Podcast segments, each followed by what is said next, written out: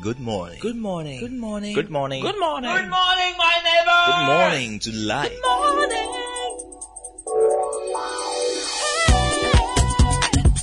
Music. Talk. Inspiration. In perspective. Express yourself. Good morning, my neighbor. Citi FM. Your station. Citi FM. 97.3.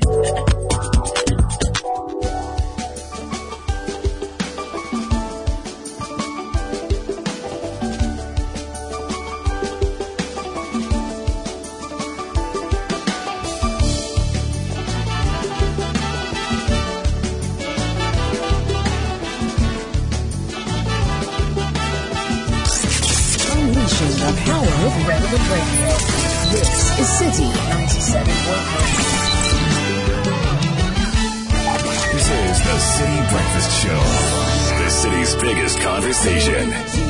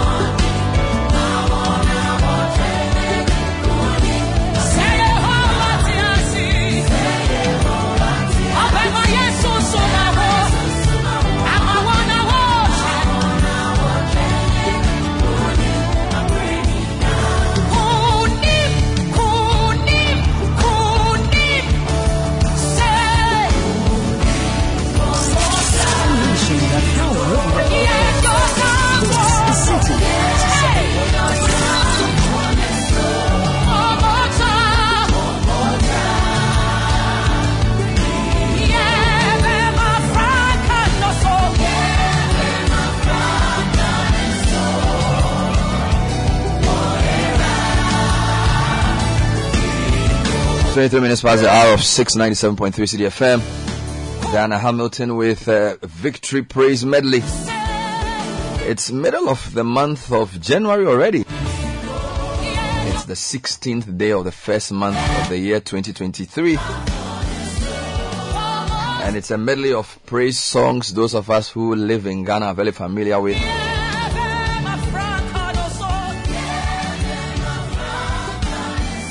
And thanks be to God who always gives us victory in Christ and always makes the scent of our victory evident to those who are around us. It's going to be a victorious week for all of us. Victory over the things that hold us back, over the demons that keep us from progressing internally, and over the external forces that have vowed not to let us progress. So much happening on the show this morning. My name is Bernard Avle. Thank you for tuning in. Big thanks to Nathan Kwao. Oh, Budai. the man sat in over a long period and is beginning to sound and look like me. Alright, so we're going to start with Business Sense. It's brought to us by ADB. Then we get into a newspaper review segment. Then there's also business, there's sport. There's a lot happening. The Effective Living series enters its third week today. We call it professional priority.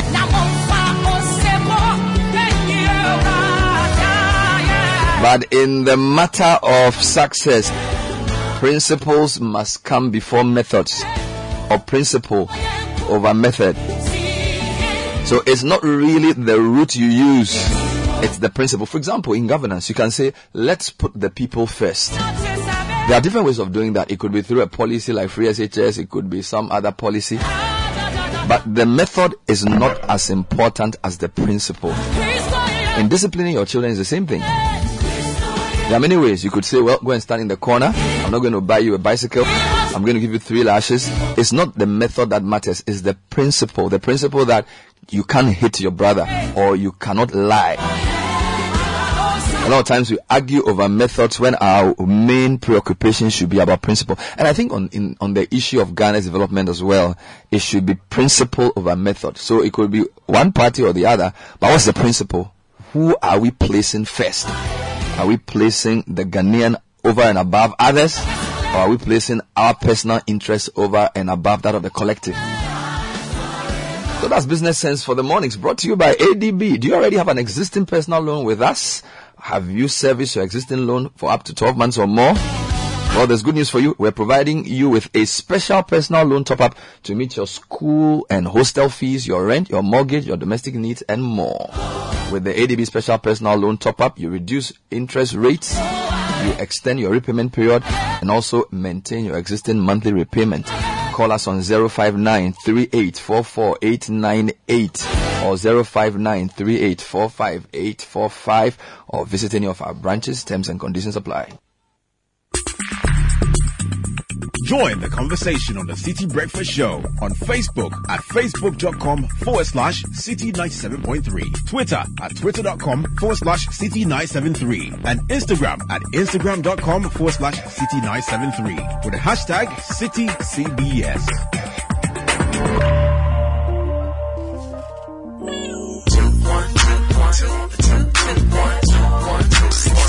Unleashing the relevant radio. This is Citi 97.3. Back when I had a little the Citi Breakfast Show. that I needed a lot. A little was overrated, but a lot was a little too complicated. See, zero didn't satisfy me. A million didn't make me happy. That's when I learned the lesson. That it's all about your perceptions. Hey, are you a papa or a superstar? So you act, so you feel, so you are. It ain't about the size of your car. It's about the size of the faith in your heart. There's hope. It doesn't cost a thing to smile. You don't have to pay your laugh. You better thank God for that. There's hope. It doesn't cost a thing to smile. You don't have to pay to laugh. You better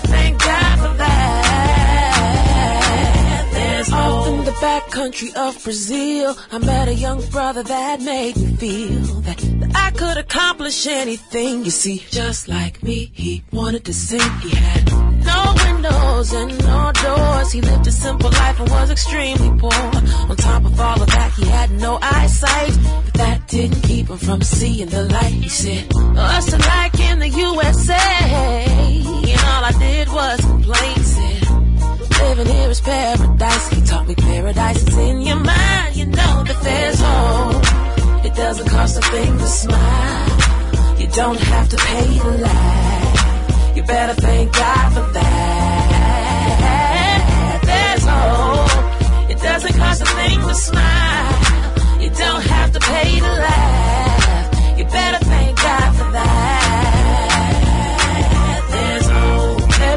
Turn on the TV, there's definitely hope. acting crazy. There's hope. You let it, it'll drive you crazy. Telling somebody this in times like these may seem as if you are just doing uh, the power of positive speaking, but trust me, there's hope. Government, they keep on You know, one of the ways in which you can um, have hope is to read history. Because when you go back into history, you realize actually there's nothing new under the sun. So apparently, apart from the fact that the year 2023 is very similar to the year, I think, 1983, mm-hmm. there are lots of things that happened in that year that have happened or will happen this year. Or that, you know, so, so it's, it's, it's, it, it just tells you that we will, we will, if we learn from the past, we can make it. I love history. Yeah, if we learn from the past, we can make it. Nana doesn't like history. though. No, no, no. I'm just That's saying. I'm just too. saying. For example, if you read economic history, you know that from '83 we we began the economic recovery program, Okay. and by '87 things were looking much better. and then things So that's go- four years. No, I'm just saying the, the thing the thing that sometimes uh, pains me a bit, for want of a better word about us, is we are very afraid of confronting our history. We are not very frontal with it. We like to hide. Okay, this one was this was these were dark periods, so let it be dark. These were not so good times. We like to remember only the good times. Maybe we can use put all of it Maybe we can use our, learn we can use our platform to confront the good, the bad, and the ugly. Yes. you know. Confront the ugly as well. It's part of who we are. It's Today is today is 16th uh, January. January. Exactly 40 years ago today. You know what happened? The farmers. Ghana must go. the Nigerian people sack one million Ghanaians. Sack them. And, Yeah, and there was a famine. There was a famine in Ghana. Think about it. One million people came into a country Don't worry, man. within a week or two weeks or a month, Uh-huh. and the country had the worst harvest in years, and the country didn't collapse. Yes. But if we Yes. better the stocking plate, we have different issues. What you should do? Who's your? Oh, my tailor. It's called Roots. Roots. It's called Roots. Yeah, eh? Roots Anabo. Roots. Hey, it's called Roots Anabo. Yeah, Roots. That, that's the name I call him. So, well, you like my tailor? Oh, Aloski. Yeah, you put something for the No, no, front. that one it be A. Aloski. Wait a But we- like, normally this time, the we- TV. There's hope. Somebody's All right, you know what? Before we let me pay my bills, then we this can do all time those the things. finance ministers they do am. The, the, the, the They newspaper. put some small signature for them. The newspaper review for which Richard and Godfrey are so excited is actually paid for Uh-huh. by CIMG award-winning Total Energies Thank you. Ghana. Yeah, they've been adjudged the Petroleum Company of the Year. This is the third consecutive time by the CIMG, and they've been mm. inducted into the Hall of Fame. They are basically saying, "Chale, nye win icho." Mm-hmm. No, agbene, you won't be part of it. Now, Total is committed, Total Energy is committed to the delivery of quality and innovative products and services that enhance customer experience because we know our success depends on you. Mm-hmm. With great pride, we dedicate these awards to you, our valued customer, and as a multi-energy company, we will continue to deliver exciting and innovative products and services that meet the needs and expectations of you, our cherished customers. All right, so get in touch with us. It's an interactive platform. So send us a WhatsApp 054 998 6996. Send us a photo of where you are, how, how the situation is, what's happening in your life. We want to know.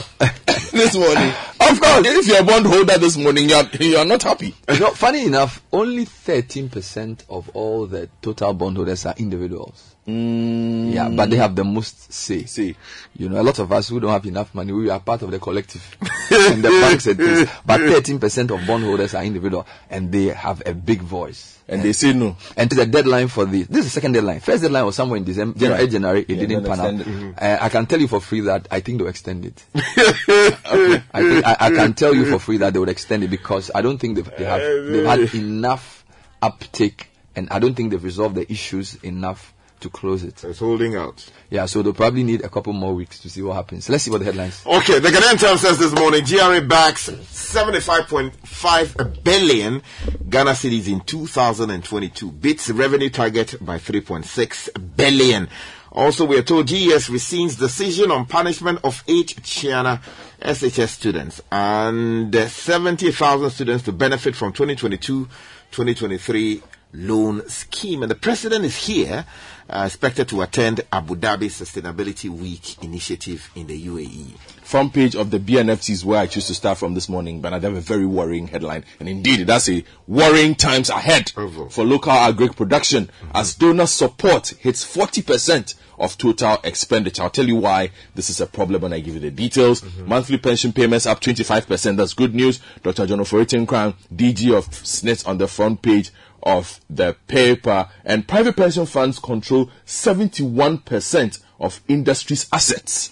I'll give you details. It's a big issue. Let me take you to the Chronicle. Big story says NPP raises a red flag over aspects of debt exchange program, especially small bondholders and pensioners. Charlie, be like the thing kaput. Also on the front page this morning, estate developer, land guards dragged to court, and uh, something here that says um, Kwewu Manhene others cited for contempt. Let me take you to the front page of the Daily Graphic. Now, they are interested in the NPP and who becomes flag bearer.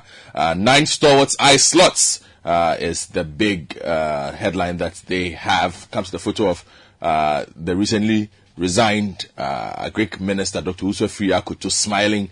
Vice President Dr. Mahmoud Baumia s- smiling, Alan smiling, Kennedy Japan smiling. They're all smiling to the contest. Scrap levies on fuel to reduce prices further. The GRA story also makes it to the front page, as is the president's trip to Abu Dhabi. The Republic Press says this morning, Mahama attacks Alan Cash. It's all over his resignation, so and what it should mean uh, going forward. And uh, for a long time, we've not heard from Dr. Papa Kwesi Nduom. Well, he's back here on the front page of the Republic Press, and uh, Kwesi Nduom cries for former employees is the headline concerning him. An NPP floors NDC in Sahiri also election petition. front page of the Daily Guide. Names pop up in ministerial reshuffle. Everybody seems to be going political this morning. Ministerial reshuffle that has been coming like a, like a train coming from Kosovo. It still hasn't arrived. Hasn't arrived, my brother. Oh, yeah, oh, yeah. Oil for gold lands. Uh-huh. Uh, we'll give details on that. Smiling vice president there. And we don't know where it is landing from, but they say it has landed. Mahama chokes on agenda 111 individual bondholders petition government. The new crusading guide says NLA chases illegal operators. Also, John Kuma lauds GRA for exceeding revenue target for 2022, and uh, top NPP members endorse Akoto. Exceeding revenue target. Yeah, we are told they exceeded. I by mean, some this 3.5. economic, the target must have been very low. anyway, yeah. Let me let me just put two papers together because a lot of the headlines are the same. Uh, the front page of the Herald is dealing with the flag bearership race. They are focusing on Alan Kyerematen and what it calls tribal and religious bigotry. Uh, and then judge limits lawyers of Beige Bank founder, so the Michael Nyinaku uh, trial. Uh, the reshuffle is also the big story on the front page of the new publisher. And the Ghanaian uh, publisher says this morning, NPP others say no to inclusion of individual bondholders. So this one, yeah, it looks like I told you. It's very serious. In fact, I wanted to start from citinewsroom.com because the bond story is there actually. Kyei-Mensah-Bonsu is the one commenting and he says that the adding individual bondholders could wipe out the middle class. Thought that was interesting. That's the majority leader in parliament. Okay. And he says debt exchange program could wipe out middle class. Mm-hmm. Meanwhile, GRIDCo restores power after bushfire affected its transmission lines. It was an, almost a national blackout on Saturday. Still on power issues, ECG calls for calm in Krobo land over network challenges. But the lead story on citinewsroom.com, deadline for extension or deadline for signing up debt exchange expires today. Mm-hmm.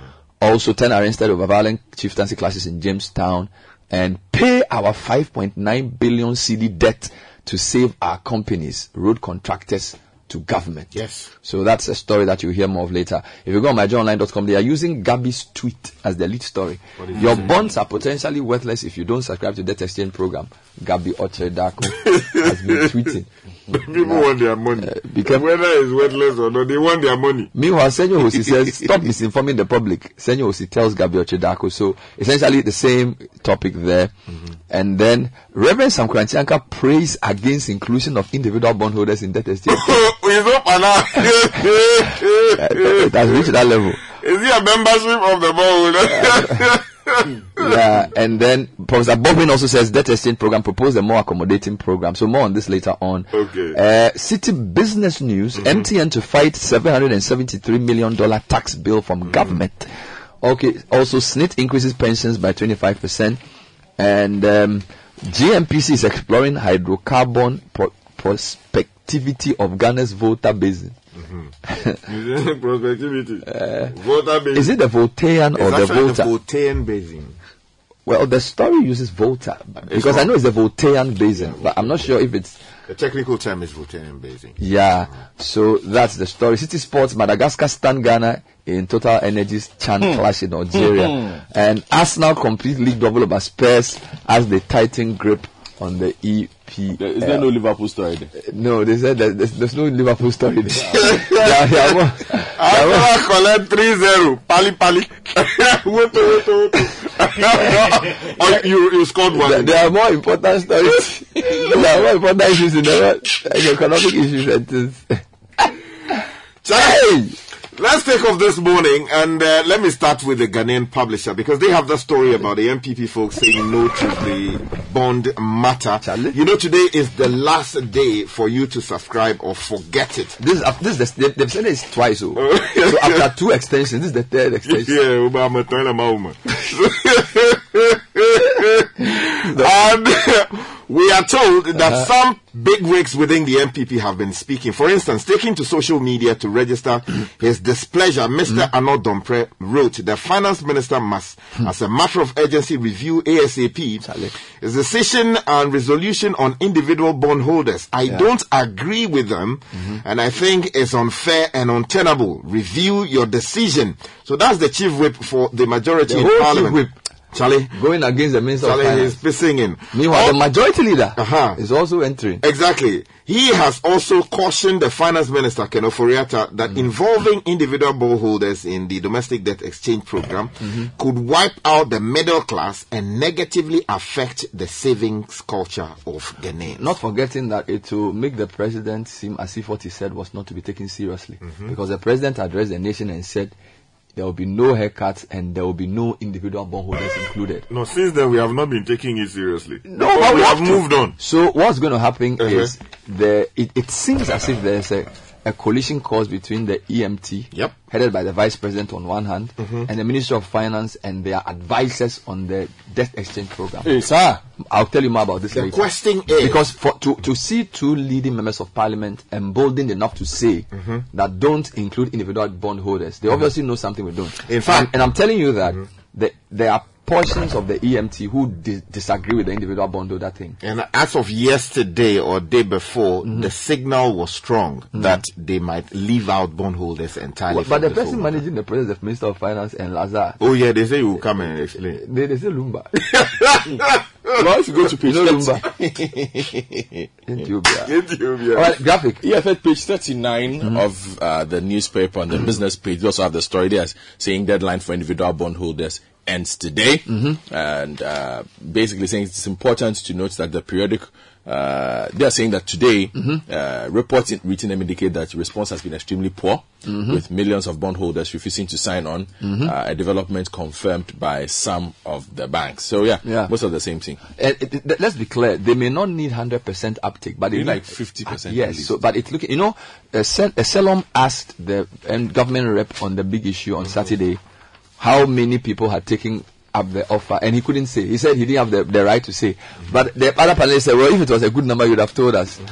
so la- let's deal with uh, the contractors. Pay our 5.9 billion cedi debt to save our companies, road contractors to government. Now, this story says The Association of Road Contractors Ghana has called on the government to urgently settle the 5.9 billion cedi owed them to mm-hmm. prevent their companies from collapsing. Now, last year, Sector Minister Kwesi Amoako-Atta assured Ghanaian road contractors that government would pay them a chunk of the debt before the end of the year, while gradually settling the rest. But the National Chairman of the Association, John Affle Jr. said, or told Citi News, the government only paid an insignificant amount of the total debt. He called on government to speedily pay significant amounts owed the contractors to help save their companies and also to pay their creditors. According to him, their banks are on their necks and they don't know what to do.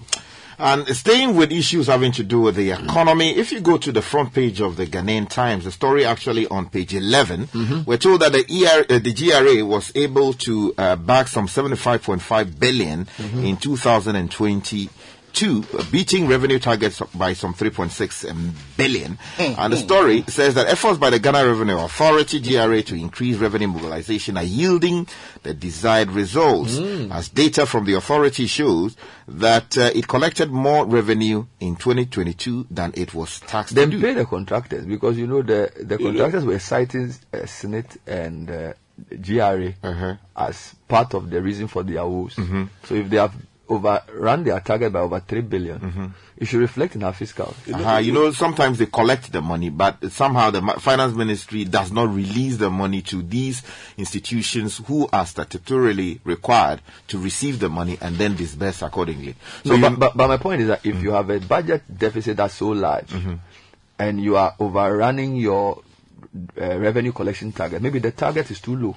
Oh, that's true. I mean, it's always been Yeah, because the problem. if you feel if, if they are able to collect this much and they even do better than you target, it mm-hmm. means your target may mm-hmm. not be the best. Mm, it reminds me of the time Boss What? made some money and put it everywhere. You have a, a lot of stories on the BNF Yes, front page. don't worry, I'll go there. Mm. Let me deal with oil Okay. and then some other things. Okay. So on page three, uh, says that the first consignment of page three of the daily guide, that is, the first consignment of government's oil for gold deal arrived yesterday at the Tema port from Dubai. Daily guide has learned. The bulk oil storage and transportation bus company uh, is the lead broker of the project, supported by Goil and other marketing companies. The preliminary consignment, which consists of 40 million metric tons of oil, is expected to be increased subsequently. So we'll keep an eye out on that. Let me take you to the front page of the B&FT where this rather worrying story about uh, a agric pro- uh, production is on page 3 story by Wisdom Johnny Nwekwe.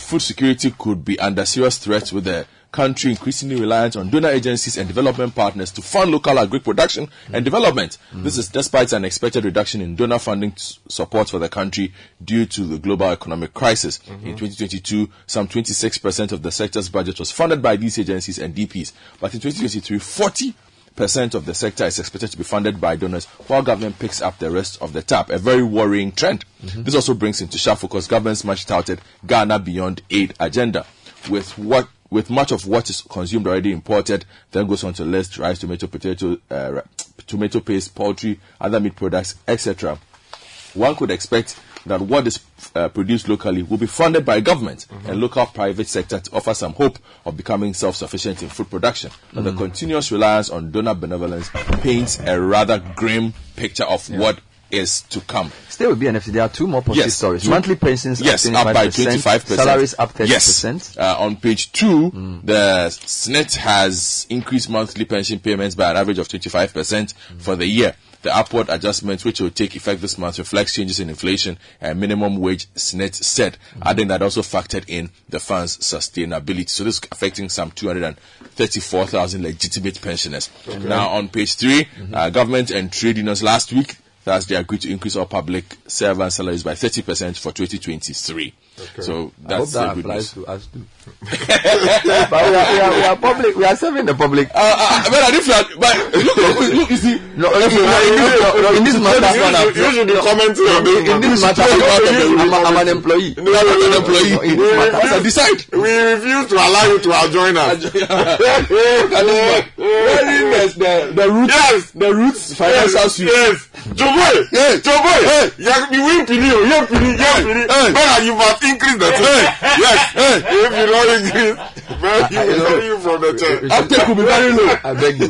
Let's continue the headlines. If you go back um, to the uh, Ghanaian Times, there's a story about bushfire causing major power outage. And if you go to the Chronicle, there's um, an advertorial there or advertisement uh on page nine uh, talking about how the electricity company of Ghana is concerned about bush burning. So let me take the. I've seen even in Accra. If you, look, you go to the Shiashie media, somebody has bent the whole place. It's challenge senselessly. I don't know why they do that. Whether they are And chasing you know, Bela or bush, something. bush fires contributed to the drought in the 80s. Exactly. So we should be very careful. Yep, and the it, it- the advertorial says that bush burning and outages. Now, the Electricity Company of Ghana Limited has noticed with great concern the uncontrolled activity of bush burning, especially during the Harmattan season, which adversely impacts on the quality of power supply. Now, mm-hmm. these uncontrolled setting of fire to clear bushes end up burning our network system, oh. resulting in outages and inconveniences to our customers.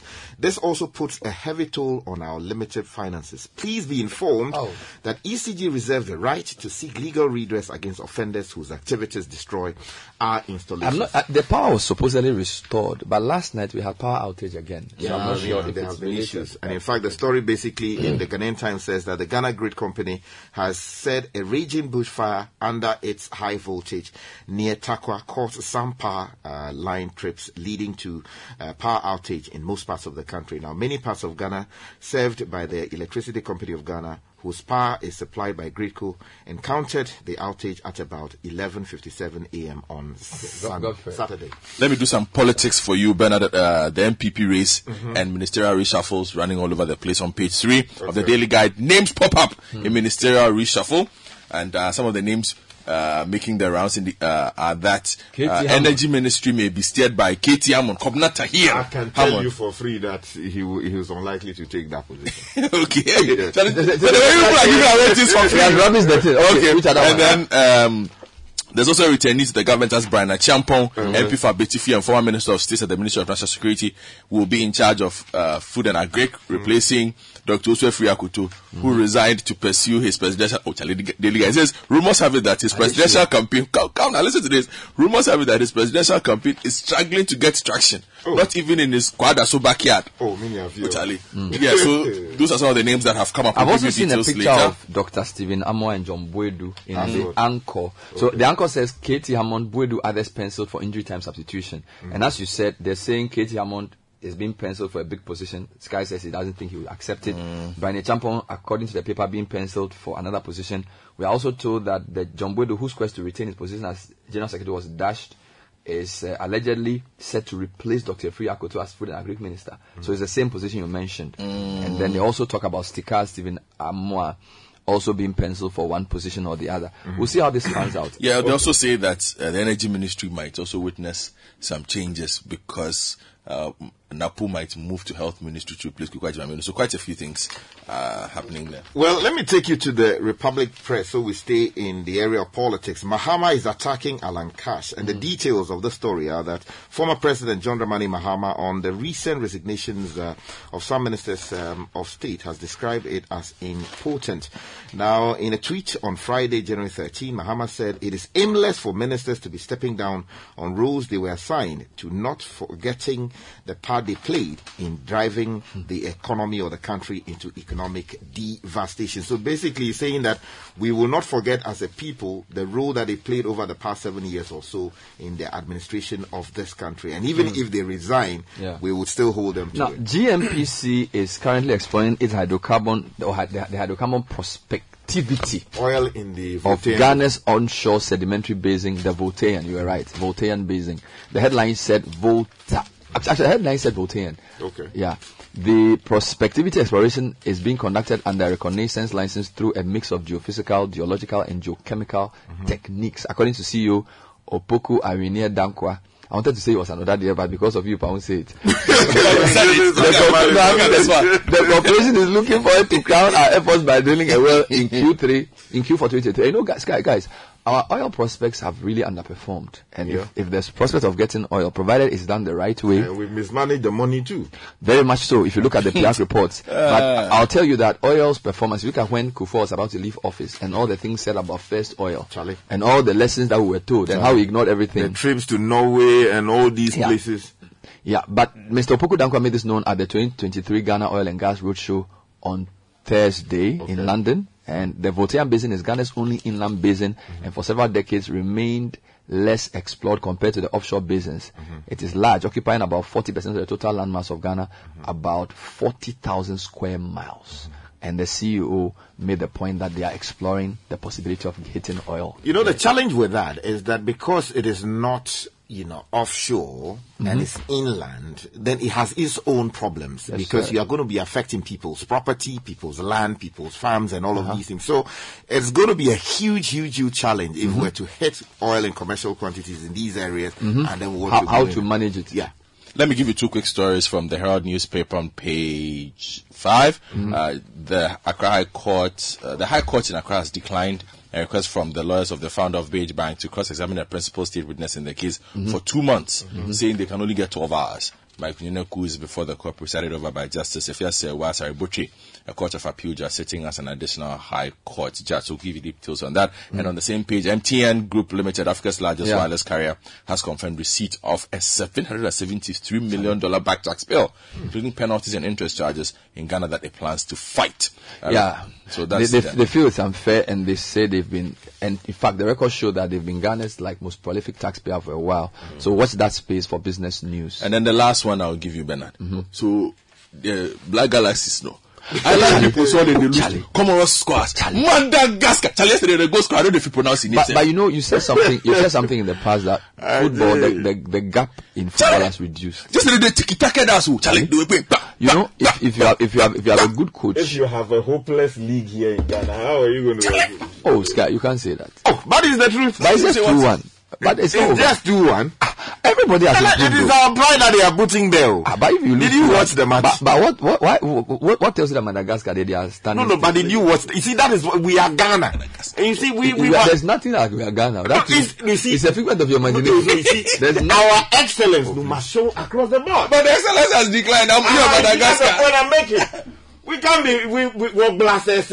Eh, you know, kind. Yeah, uh, Achawo, Aloski, uh, Achawo, uh, eh, Abate, Abate, Abate. Thank you, Mr. Sky. Hey, Ghana. Thank you, Godfred Akotobo. That was the newspaper review. It's four minutes to seven. Coming up next is the Citi Business News. This is the Citi Breakfast Show. The city's biggest conversation. The Citi Breakfast Show. Rise above the noise.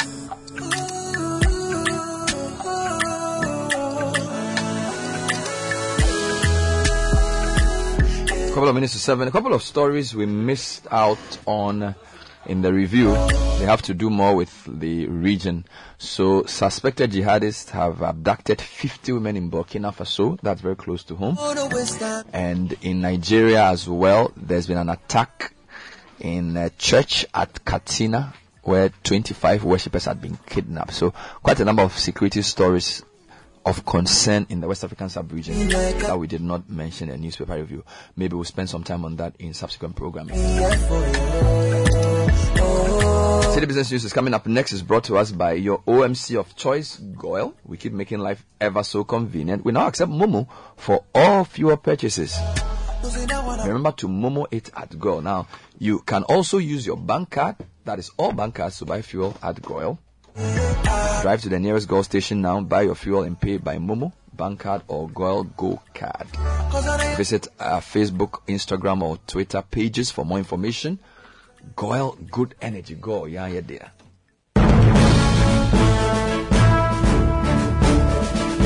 Yeah. Citi Business News uh, at 7. Good morning, Mike. Good morning, Bernard. Hello and welcome to the breakfast edition of Citi Business News, proudly brought to you by MTN Goil Enterprise Life Your Advantage, Access Bank More Than Banking, and powered by your most comprehensive business news website, citibusinessnews.com. My name is Michael Obodu, and let's head straight into our stories. And the Ghana Revenue Authority (GRA) is encouraging taxpayers to fulfill their obligations under the tax laws to declare and pay the right amount of taxes. It has also reiterated its mandate to ensure that all businesses pay the right amount of tax. This comes on the back of reactions by Scancom PLC MTN Ghana to a statement from the GRA which indicated that under that it had underdeclared its revenue by more than 30% under the over the five-year period that is 2014 to 2018. The assessment was for an amount of about 8.2 billion Ghana cedis, including penalties and interest charges. MTN Ghana, however, believes that the taxes due have been paid during the period under assessment. Now, away from that, uh, three years into the commencement of the African Continental Free Trade Area Agreement, the Ghana Union of Traders Associations GUTA is urging African leaders to grab the bull by the horn and implement the tariff-free arrangement under the agreement. Trading began under the agreement on the 1st of January 2019, but it has been met with challenges with the implementation of the free tariff policy. Speaking to Citi Business News, President of GUTA, Dr. Joseph Obeng, stressed that governments on the continent must show commitment to ensure AfCFTA sees the light of day.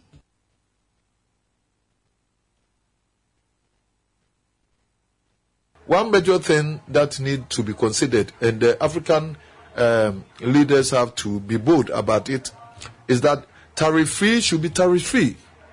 It shouldn't be made to be staggered because already the um, the other countries that we do our uh, business have the advantage in pricing and all that. And so, if we are not able to remove the tariffs at all, they are still more competitive. The products um, that we source from outside the continent, and uh, African continent, is even more uh, um, affordable than that that is being produced here, even with the duties that we pay. So in that case, people might not be so keen and enthused to buy from within Africa. But the only thing that will help boost um, this African intertrade is the tariff free. So they have to remove it. They have to be bold rather than saying that they want to stagger it over five years, ten years, and all that.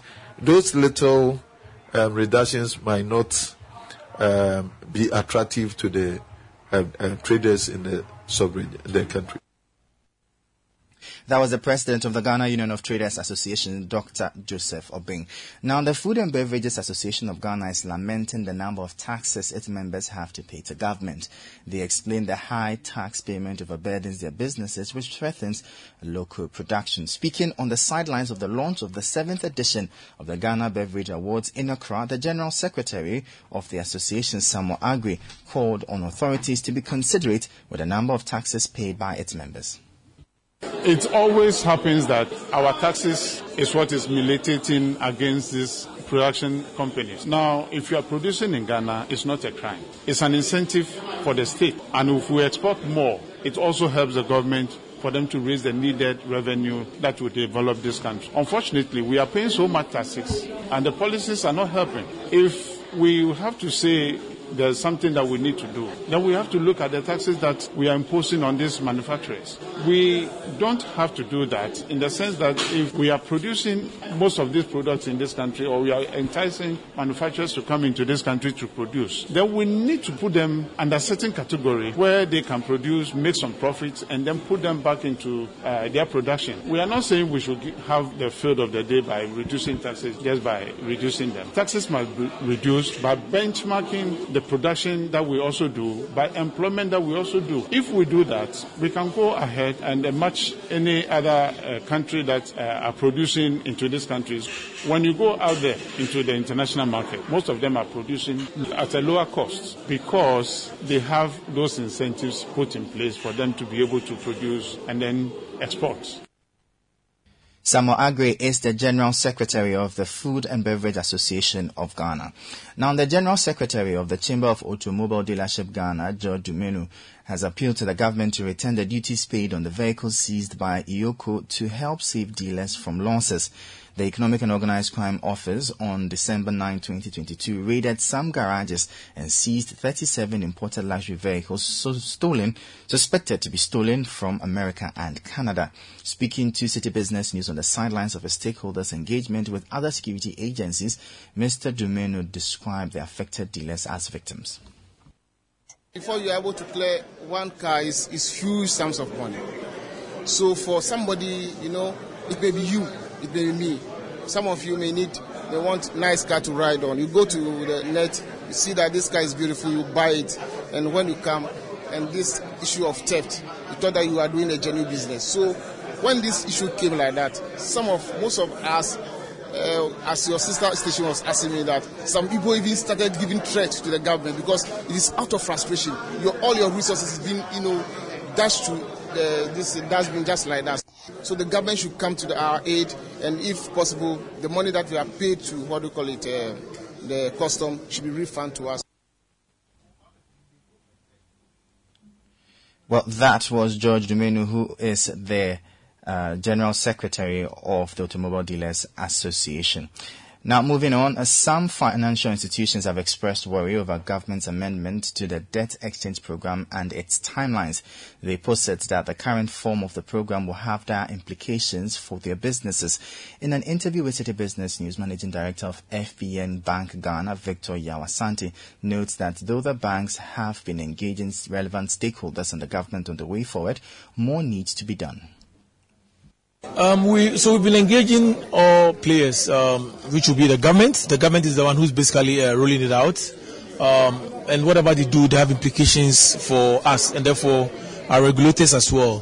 So there's been a lot of uh, engagement since the announcement was made. Indeed, government has pretty much wrapped up on what it wants to change. Um, there's been a lot of back and forth from the bankers' perspective, which is fed into uh, some of the changes that came through. So that has also happened. So um, we, we wait to see. It's 16th, so I have a few days to go. So wait to see. We are now going to bake in all the changes and so on and see how, how it pans out. Um, it has many implications. There's liquidity problems. Banks are worried that we may not have liquidity because most banks, if we really, really, really implement it the way they've said, uh, we, we won't have liquidity. So those are part of the engagements we have uh, with the regulator and, and central bank about how we manage the liquidity. Because if we don't have liquidity, we can't support the, the private sector. So those are things that we need to do. We have to see how we can get some forbearance around some of the uh, requirements of a regular bank, and these are the things we are working on with them.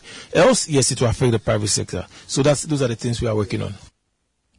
On Ghana's request for debt relief through the G20 Common Framework Program, Vic, Mr. Victor Asante uh, said that even though it may bring some relief, it cannot save the country from the economic crisis.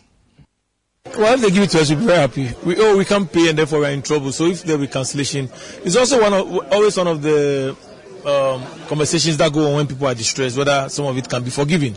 Um, so if we can get that uh, forgiveness, all, all, the better. But for now, what we know is what's on the table is is for the debt uh, uh, exchange, which basically means that you term out or you try to you.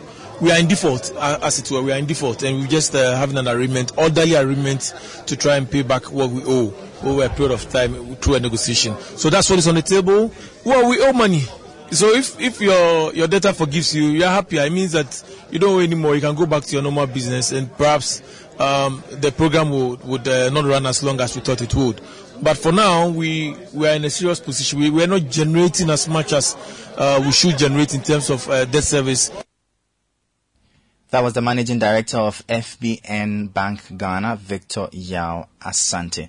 Now on the interbank foreign exchange market where banks trade amongst themselves, the dollar gained 1 cedi 34 pesos and is selling at 10 cedis 34 pesos. The British pound gained 1 cedi 52 pesos and is selling at 12 cedis 62 pesos. The euro gained 1 cedi 5 pesos and is selling at 11 cedis 2 pesos. However, at some forex bureaus in the capital, the dollar is selling at 12 cedis 80 pesos and the British pound is selling at 13 cedis 10 pesos. Let's now join Mark Jordan Sikanate of Databank for the latest updates on the stock market. Four price movers were registered on the market last week. Total Energies, a NewGold featured as price gainers, while Unilever Ghana and CalBank PLC recorded price decline. Following this, the GSE Composite Index retreated by 0.21% week on week to 2,438.74 points, while the Data Bank Stock Index also flipped 0.41% week on week to 104.89 points. This week, we tip Benso Oil Palm Plantation and Total Energies to make gains due to increased demand for their shares. However, we expect gold to decline on prevailing selling pressures, MTN Ghana, and NewGold, should drive market activity this week. That was Mark Jordan Sika Nate of Databank. And that does it for the breakfast edition of Citi Business News, proudly brought to you by MTN, Goil, Enterprise Life Your Advantage, Access Bank, Modern Banking, and powered by your most comprehensive business news website, citibusinessnews.com. My name is Michael Obudu. Have a good business day. Thank you for listening. As always, please stay safe. Join the conversation on the Citi Breakfast Show on Facebook at facebook.com forward slash citi 97.3, Twitter at twitter.com forward slash citi 973, and Instagram at instagram.com forward slash citi 973 with the hashtag CitiCBS. This is the Citi Breakfast Show, the city's biggest conversation.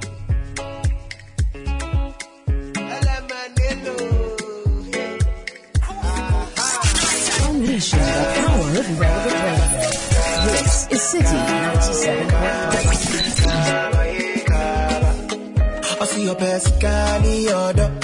Hey, my sweet baba. I know fit to give you just love. Yeah, I see your best guy in. Hey, my sweet baba. Many, many plans I get. 11 minutes past 7. This is still the Citi Breakfast Show. It's Monday, the 16th.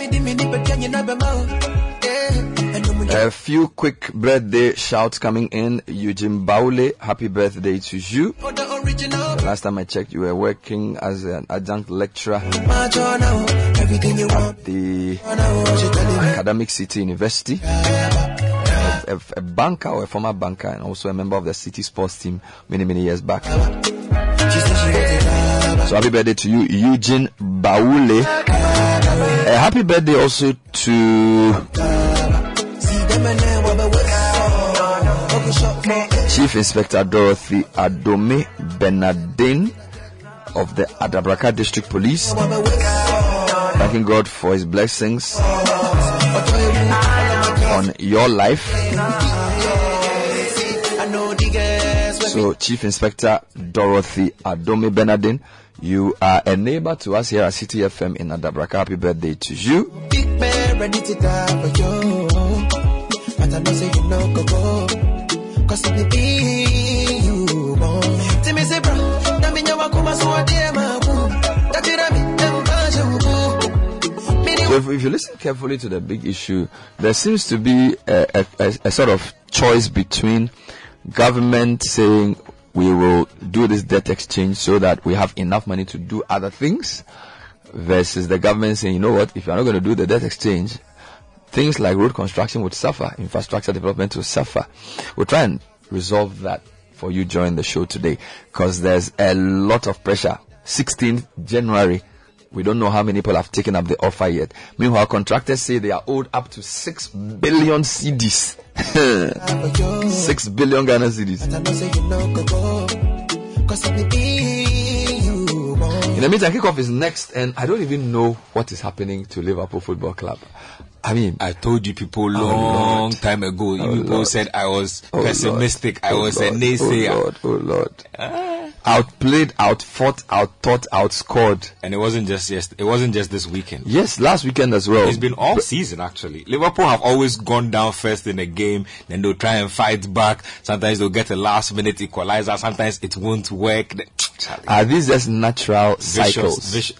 I, I, I want to believe so. I mean, if Hmm. Klopp's team have played at an elite level for like five years, So they are tired. It's only natural that there should have been a proper reboot, and but, that's but why is that not what hasn't is that not what differentiates Alex Ferguson from the rest? Because I watched Alex Ferguson for a period of 13 years, where there was practically no dip, where he would um even he would always refresh the team. even Guardiola, you're going too far. I mean, look, you need to you as you go along, you need to buy players to replace. And one thing about Klopp, I always complain about is running players into the ground. If Robertson is not injured, he will play five years until he's injured. So he If doesn't- he doesn't know how to manage- He, he does not trust the second option to come in and do the same job until Mm. it's a lower profile game. Mm. And so it's it's just very hard. But you know, Guardiola is winning three seasons. He just won a title, but you can see him consciously trying to buy a replacement for an Aguero or trying to buy a replacement for a De Bruyne just so in case if De Bruyne gets injured for half the season, Mm. he has a contingency plan. Liverpool don't have the same, you know. Meanwhile, back home here, Ghana lost to Madagascar. one two. Charlie. You know, Sky said this is Ghana, but I'm saying Charlie. I've footballer. Yeah, I heard seniors, and, and, and that's the truth. Football is now. You, you have to wake up and smell the coffee. I mean, if, if, example, if you're born in Madagascar and you have access to cable TV, you can watch all the best footballers in the world. You really can. So there's there's the gap that used to be there has really reduced. Yeah. So we should stop this illusion that we are Ghana. We are nothing. 715 kickoff is next brought to you by Letshego. Now, if you've not updated your record with us yet, per directive from the BOG, the Ghana card is now the only accepted form of ID for all financial transactions. Visit any of our branches to update your records with your Ghana card and enable us serve you better. Call Letshego via WhatsApp 057 4065958 or call 0302 208 333. Letshego, let's improve life.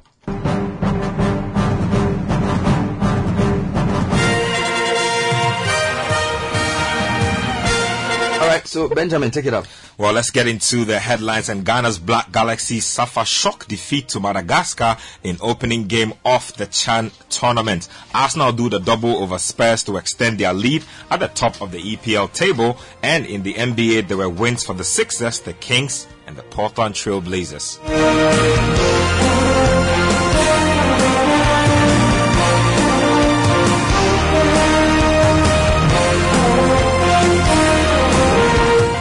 And let's start off with the ongoing Chan tournament and Ghana's Black Galaxies. They lost by two goals to one to Madagascar in their opening match at the delayed tournament. Now, Augustine Japan's 68th minute goal was just a consolation after Walker's side had conceded twice from defensive errors. Ghana will play Sudan in their final group match on Thursday. Now, Group C has three teams after Morocco pulled out of the competition. Now, in other Chan games played uh, over the weekend, Algeria, they um, beat Libya by one goal to nil. Ethiopia drew goalless with Mozambique. DR Congo played out a goalless draw with Uganda. And then Senegal also beat Cote d'Ivoire by one goal to nil. Coming up today at 4 p.m. Ghana time, there's Mali versus Angola. There is also a game at 7 p.m. between Cameroon and Congo. Now let's get to the uh, betPawa uh, Premier League match day 12, Accra Oak played out a goalless draw with Samartex Football Club. Let's hear from Accra Oak head coach Slavko Matic after the draw.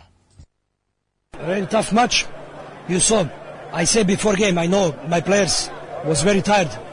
On the half was already exhausted. We tried to change something to put fresh legs, but you saw. Today, they do maximum. We cannot do more. Uh, I can be satisfied with the willing especially young players, they need time for continuity and they play a lot of games in short period. As I say, opponent have one day more for rest and I saw that. 90 minutes we can see that. When you can't run like you must run, also you tactically don't play very well. This is not game what I expect, what my players and fans expect, but have these games. Have these games. Uh, we'll have now four week. After three weeks we'll have four week for recovery. Accra Hearts of Oak head coach uh, Slavko Matic speaking there. Let's get to the camp of Samartex and let's hear from their coach Nassam Abubakar. He was disappointed with the disallowed goal in the match. Uh, I told you earlier on uh, we'll have a plan and uh, if it is executed to the full length, uh, we'll get the results. And you saw what happened. I, am not a referee, but I felt uh, it was a clean goal and the, the linesman ruled it off. But our plan worked to perfection. We are just uh, one of the newcomers, and um, playing against us in Accra Sports Stadium and getting a draw is not bad for us. So uh, we'll keep working, and uh, we'll see what happens at the end of the league. So you had Nassam Abubakar uh, speaking there. Let's get to the other results in uh, the league. Um, Dreams FC 3, RTU uh, 1, Karela FC 1, Aduana Stars nil, King Faisal 1, Tamale Cities nil. So King Faisal enjoying a bit of uh, um, renaissance recently under uh, coach Jimmy Cobblah. Kotoku Royals, they lost by two goals to nil to Great Olympics. They are struggling in the league so far. Nsoatreman also played out a goalless draw with Legon Cities. Bechem United won Medeama nil. And then uh, there was also um, Bechem United head coach Kassim Mingle Ocansey um, speaking about the need for everybody to improve after the victory. Before the commencement of the game, I told you now that we've been wasteful up front. This is exactly what happened today. Although we were playing all the ball, but what matters most is the goals. And we've been wasting them. So I'll continue working on our goal scoring to see whether we have an improvement over there. Assistant coach for Medeama Umar Rabi expressed his displeasure at, at the goal they conceded through a penalty. Um, I I don't think um, this is a fair result. We did our best to contend them, even to get a point from here. If you look at the penalty, it was an inexperience. There was no need for him to go down. Clinton was going away from the shooting angle.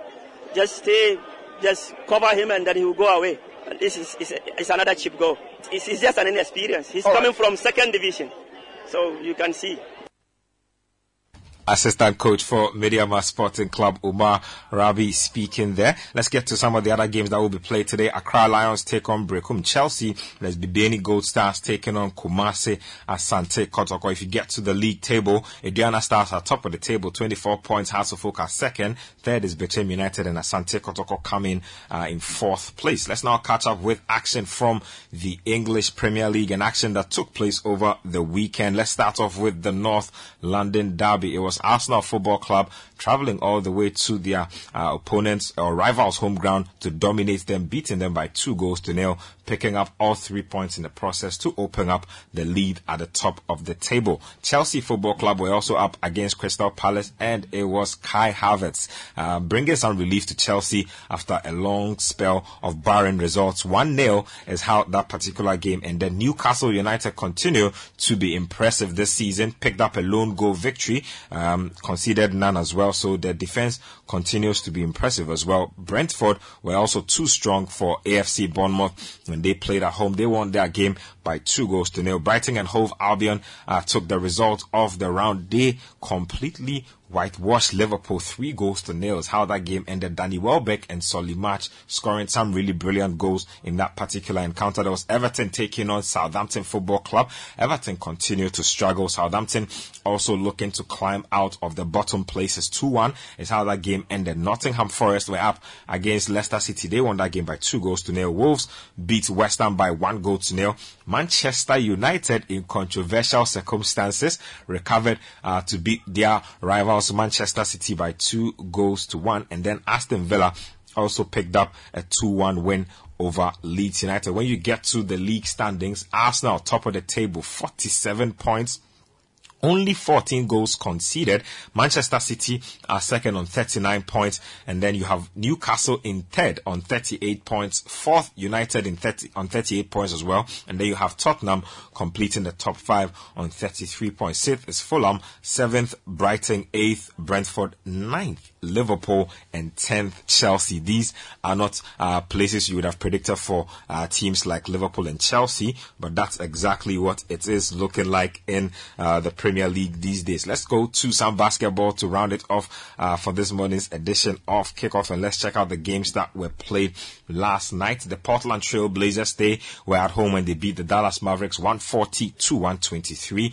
The Kings continue to be impressive. 132, 119 is how they won their game against the San Antonio Spurs. The Kings improved to a 24 18 record. They look like they are ready to get back into the playoffs. The Denver Nuggets were also at home when they beat the Orlando Magic 119 116 and then a Russell Westbrook gaff at the end of the game cost the Lakers a victory against the 76ers. 112 113 is how that particular one ended. That's how it broke down in the NBA last night, and that's all for this morning's edition of Kickoff. My name is Benjamin Inketia. Kickoff was brought to us by Letsheho. There's more sports at citisportsonline.com. Join the conversation on the Citi Breakfast Show on Facebook at facebook.com forward slash citi 97.3, Twitter at twitter.com forward slash citi 973, and Instagram at instagram.com forward slash citi 973 with the hashtag CitiCBS.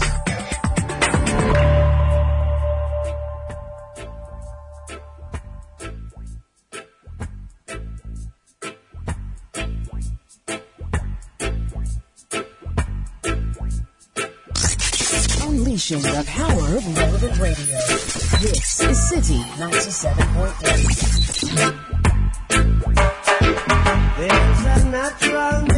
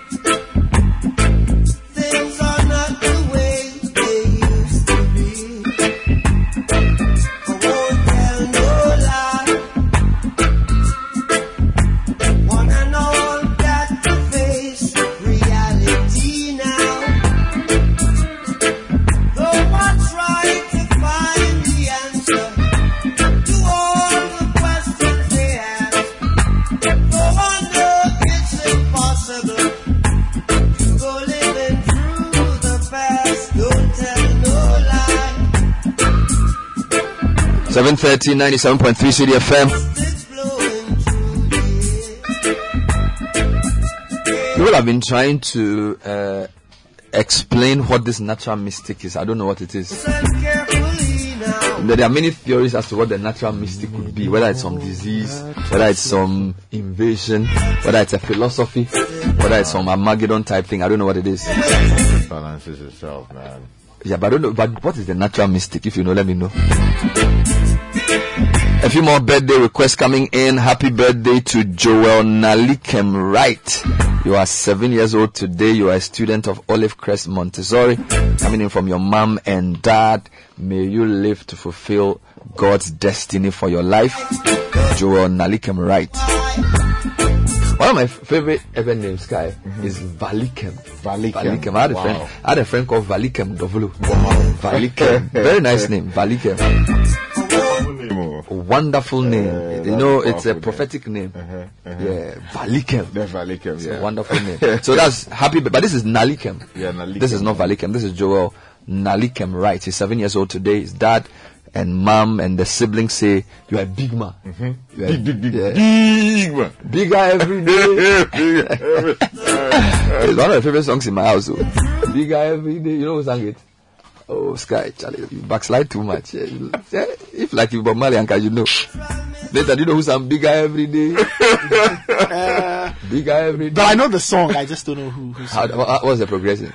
you don't know it. You don't know it. It's No, rap some, some, battle. I You don't know know the song. I know the song. I know. Bigger every day. Na, na, na, na, No, na, no, no, na, no. na, Bigger na, every na, day. na. Yeah, I know the song. It's sung by Moses Bliss. Moses Bliss. Yeah, you know Moses Bliss? Hey, this guy, I don't know Moses Bliss. No, I'm backsliding. You have to go back to your EP church. PO boxes at Aviano. No, care of PO box six at Aviano. Richard Delasky is a big man.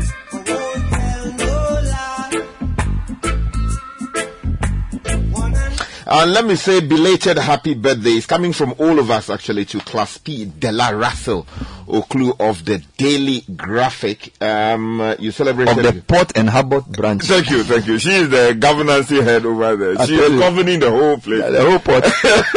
know, what is left of the port? She's the chief correspondent for the Yeah. Graphic at the port. Thank you, thank you, thank you. And uh, The last fantastic woman, yeah. Yeah, Charlie, you solid. keep listening to us and Solid. keep doing great things Solid. for the Republic. Solid, solid, solid.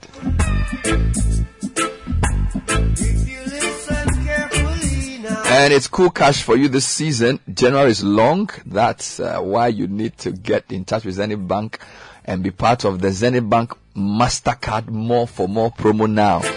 Spend a thousand cedis or more online or via POS using a Zenith MasterCard debit card and be rewarded with fewer coupons, shopping vouchers, and up to 20,000 cedi cash at the end of January. Eish.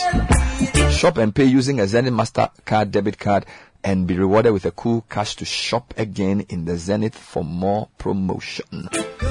Promo regulated by NLA uh, on the Caritas Lottery platform. Terms and conditions apply. Promo ends January 31, 2023. Zenith Bank in your best interest. Later on this morning on Effective Living series, I'll be speaking to Taaka Awori. And this week we're focusing on uh, your professional priorities and she'll be discussing the issue of self-leadership in the new world of work. Taaka Awori is the founder and CEO of Busara Africa, which is a leading human and organizational development consultancy. She's always one of my best speakers. She's launched a new book called Leadership. Tuning at 9 a.m. on the Citi Breakfast Show and at 9.30 on Citi TV Breakfast Daily. So that's coming up this morning. Also, it's brought to you by Enterprise Insurance and Hallmark Freight and Logistics. This year's Enterprise Motor Insurance promo is different. Simply buy or renew your motor insurance with Enterprise and win instant gifts such as fuel coupons, branded gift items, and qualify for the monthly raffle draw with amazing rewards. What's more, when you buy your motor insurance from Enterprise, you stand a chance of winning an iPhone 14, washing machine, high pressure car washer, vacuum cleaner, auto tire inflator, and in the final month, a premium crotch rocket motorbike. Wait no more. Call your insurance broker, your agent, or visit any enterprise branch for your motor insurance. Get free fuel coupons and be the possible winner of these amazing rewards at our monthly raffle draw between January and June. Enterprise, your advantage.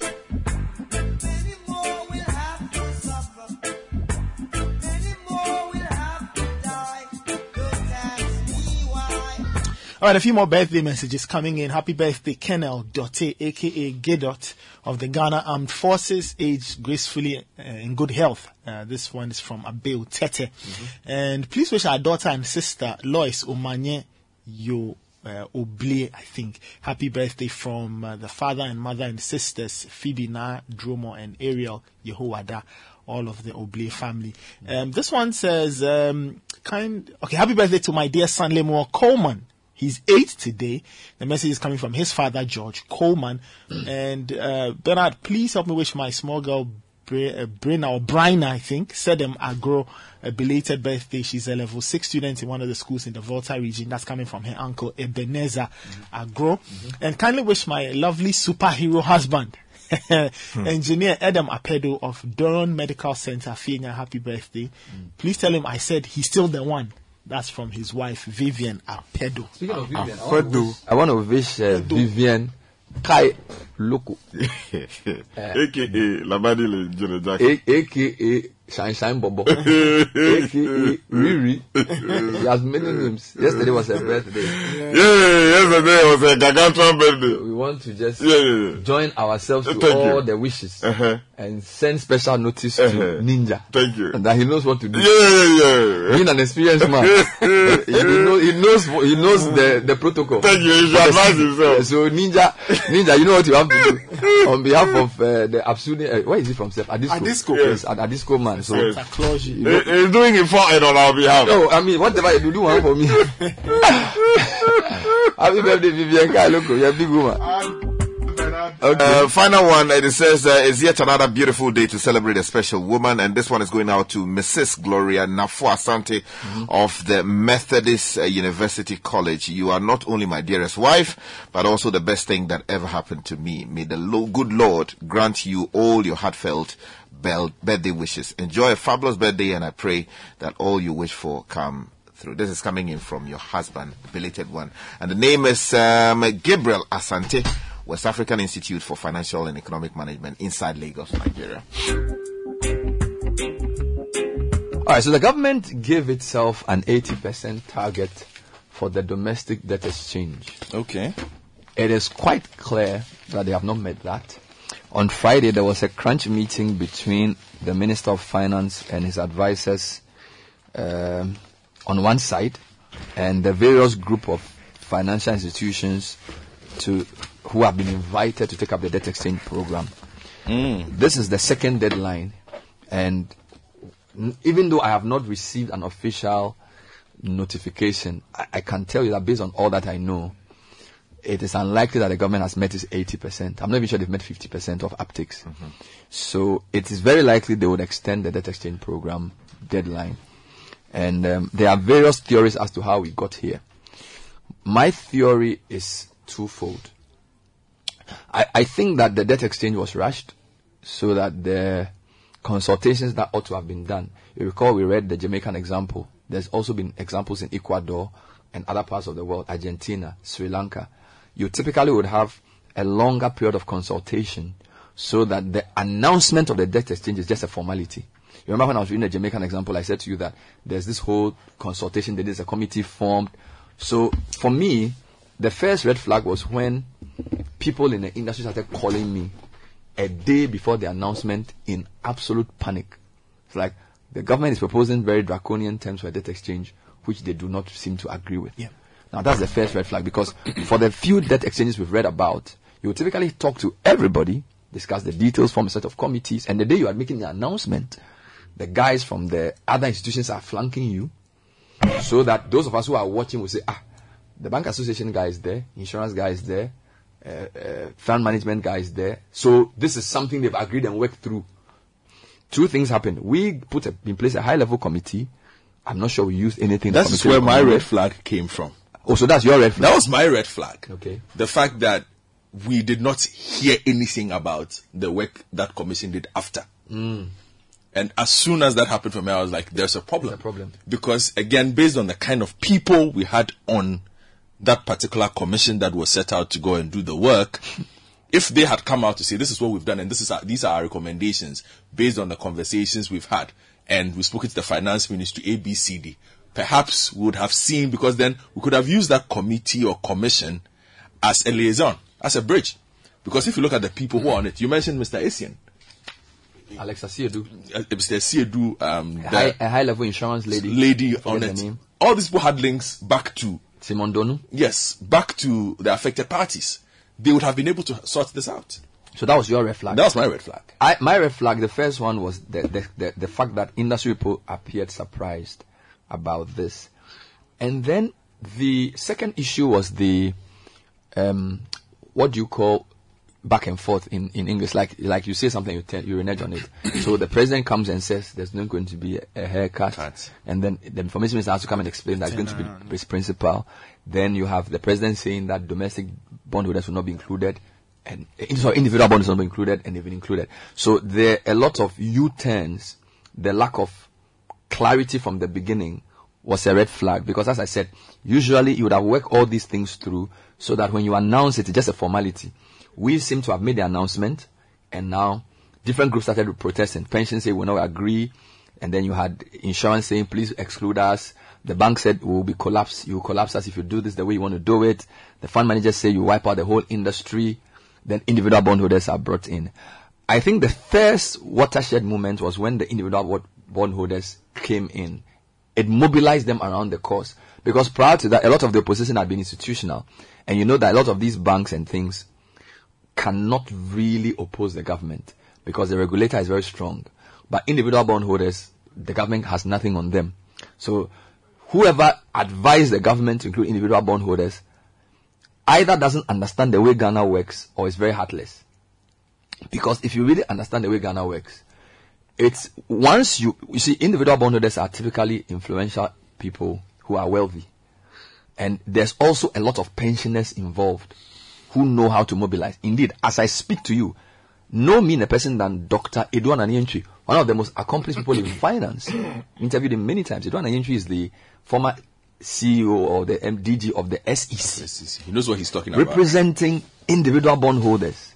And he says, all that we've told people to do in my past 30 years of work will be undone if this thing goes through the way it is being done. So the consultation was poor, and whoever gave the advice, and that's the other challenge. I, I don't want to criticize the foreign consultants because there's a lot of technical work that needs to be done when it comes to debt exchanges. But there's always an important cultural context that these international organizations miss, where they think they can run roughshod or just make make um, uh, how shall I say recommendations without being cognizant of some of the nuances. Nobody who understands the way Ghana works would just come up with the way they announce this and include individual bondholders when the president has been very clear that they are not going to do it. You are even undermining his, his, his credibility by doing that. So, I feel that the Ministry of Finance has not taken, and indeed, my, the third point I'll make, and again, I stand to be corrected. Listening to the big issue very carefully this weekend, and Fred, you can correct me if I'm wrong. I have the distinct impression that the vice president's spokesperson was a bit conflicted in his submissions. He did not seem very sure. He did not seem very. There was no. What, uh, there was the way. There was. It, it, he was not. He was not decisive. It was very imprecise in answering a lot of the questions that the panel was putting to him. A lot of his answers did not give confidence. Yes, and I am, I am saying that to suggest that where he's taking his direction from, which is the vice president's office, head of the EMT, may not be in total agreement with the way the finance ministry is proceeding. because the, the gentleman was speaking for the vice president. He wasn't speaking for the minister of finance. So when he was pushed, he found a nice way around some of the questions. So I'm using that to say that, and again, if you look at the the way high level members of parliament no mean a person than the majority leader. And then the majority chief whip, you know parliament. For a majority leader who I know is under pressure, alright? A majority leader who is under pressure because of some of the moves to move the, fi- the finance minister. And a chief whip whose job it is to mobilize the government side in parliament, to support government programs to to separate in separate interviews. In different, I have the interview, I have the interview played. Mm. To in separate interviews say that if you include the um, individual bondholders, you out will the wipe out the middle class. Now that is either possibility. The, the possibility is either a high level of um, disagreement in government, b- because a, a majority leader knows that whatever he says is very serious. Support it. It tells me that either the finance ministry is on his own in this matter, and there are people in government who are saying you are going against what we've decided, which is why they have come out. Because there's no reason why a majority leader will come out and openly say that if you include in- individual bondholders, you wipe out the middle class. Basically, pointing the finance minister in the face and saying what you are doing is wrong. Both of them are in cabinet. So it, the, the the only explanation is that the the minister of finance and Lazard are on their own, or Mr. Kyei-Mensah-Bonsu and Annoh-Dompreh or teaching. And the latter is not possible. Because in this circumstance, they can't teach in like that. There has to be some schism in government for two high level officials of government to openly oppose the position of the Ministry of Finance. Guy. Well, I mean, so if you understand the history behind how bondholders came to be included in this whole thing, I mean, it's not what we see publicly, but there's a lot that goes on behind the scenes. Uh, mind you, initially they were not part of it. Um, but the the resistance that we've seen from you know trade unions and some other organized groups to the initial approach or the initial announcement, okay, they wanted to include pensions and all other things, which eventually had to be chopped off, led to a rethink. What should be the new approach? Now, of course, there are some reasons why, and, and when you speak to people within government and those on the corridors of power, you get the impression that there are lots of big boys within government who wield so much financial power and who have invested heavily in bonds. Uh, the impression is created that some of these big boys, so-called big boys, have been putting pressure on the finance ministry in a number of ways. Either they are, you know, organizing people against the finance minister for non-performance or incompetence, as some have suggested, or that they are creating the kind of atmosphere that makes it impossible for the finance minister to perform his job because they do not like his style of governance. So you hear from some people they are indication that okay, this attempt to include individual bondholders is in part to deal with the problem and then also to punish those people who are deemed to be some of the biggest investors in the bonds and who are in government and who are not, not in government strictly speaking, but who Yeah, are yeah. either members of parliament or members of the party and who have invested heavily in bonds. So if you want to neutralize them at least for the next two years, you have to do something about the funds that come to them from the bonds that they have invested in. So Oh, seriously? Oh, so you are looking at it more from the fact that these guys are fighting for their own money. Y- yeah so so th- th- there's there's a context to it oh, Okay. The- and the context is that as you said the honorable Kyei-Mensah-Bonsu is facing pressure which pressure is resulting from a certain suspicion That- that, he may have had something to do with the attempt to topple the finance minister he himself has come out to say that when he was surprised at the coup d'etat launch at the finance minister. Of course, I mean, there are people in government who think otherwise. Do you understand? So it is not surprising to have him come out. If the earlier submission I made is anything to go by, then it will create the impression that, look, he is putting pressure back on the system to say that, look, you cannot go after the funds of these people. But you see, we have to make an admission. Guy, hold on. But he would only be bold enough to do this if he knows that there are people in the same government Mhm. who support it. Yeah, that's what I'm because saying. if it was just a question of his personal money, then his position would be completely untenable. Yeah. Because first you're accused of trying to ask the finance minister or instigating this that you haven't even finished pledging Mhm. yourself off, Mhm. and then you come out and openly and mind you, from the government's communication, if the domestic debt exchange fails, if at least if Gabby's tweets are to be believed, the IMF program will not happen. Which means that government, in fact, the 2023 budget hinges on this. Mm-hmm. Now, the majority leader in parliament, who oversaw the approval of the budget, mm-hmm. who is in charge of making sure government business goes through, mm-hmm. is now openly saying that including this group will wipe out the middle class. Basically, saying your approach is wrong. So I can only conclude that somebody in government, probably higher than him, wants him to do this. You see, that's what I'm saying. That if you know the history of how the finance minister came to be hit so hard by members of his own party, mm-hmm. saying that we don't want him as finance minister again, mm. then you would understand that within the party structures, within the NPP in parliament, there are big boys who control a lot of money. And these so-called big boys have invested heavily, according to the information that is circulating, in bonds. And these were the same people who some way, somehow, according to the information, met, met somewhere in the eastern region and had... But that would be so cynical. Hold on. That- they, Aha. they are including them because they want to.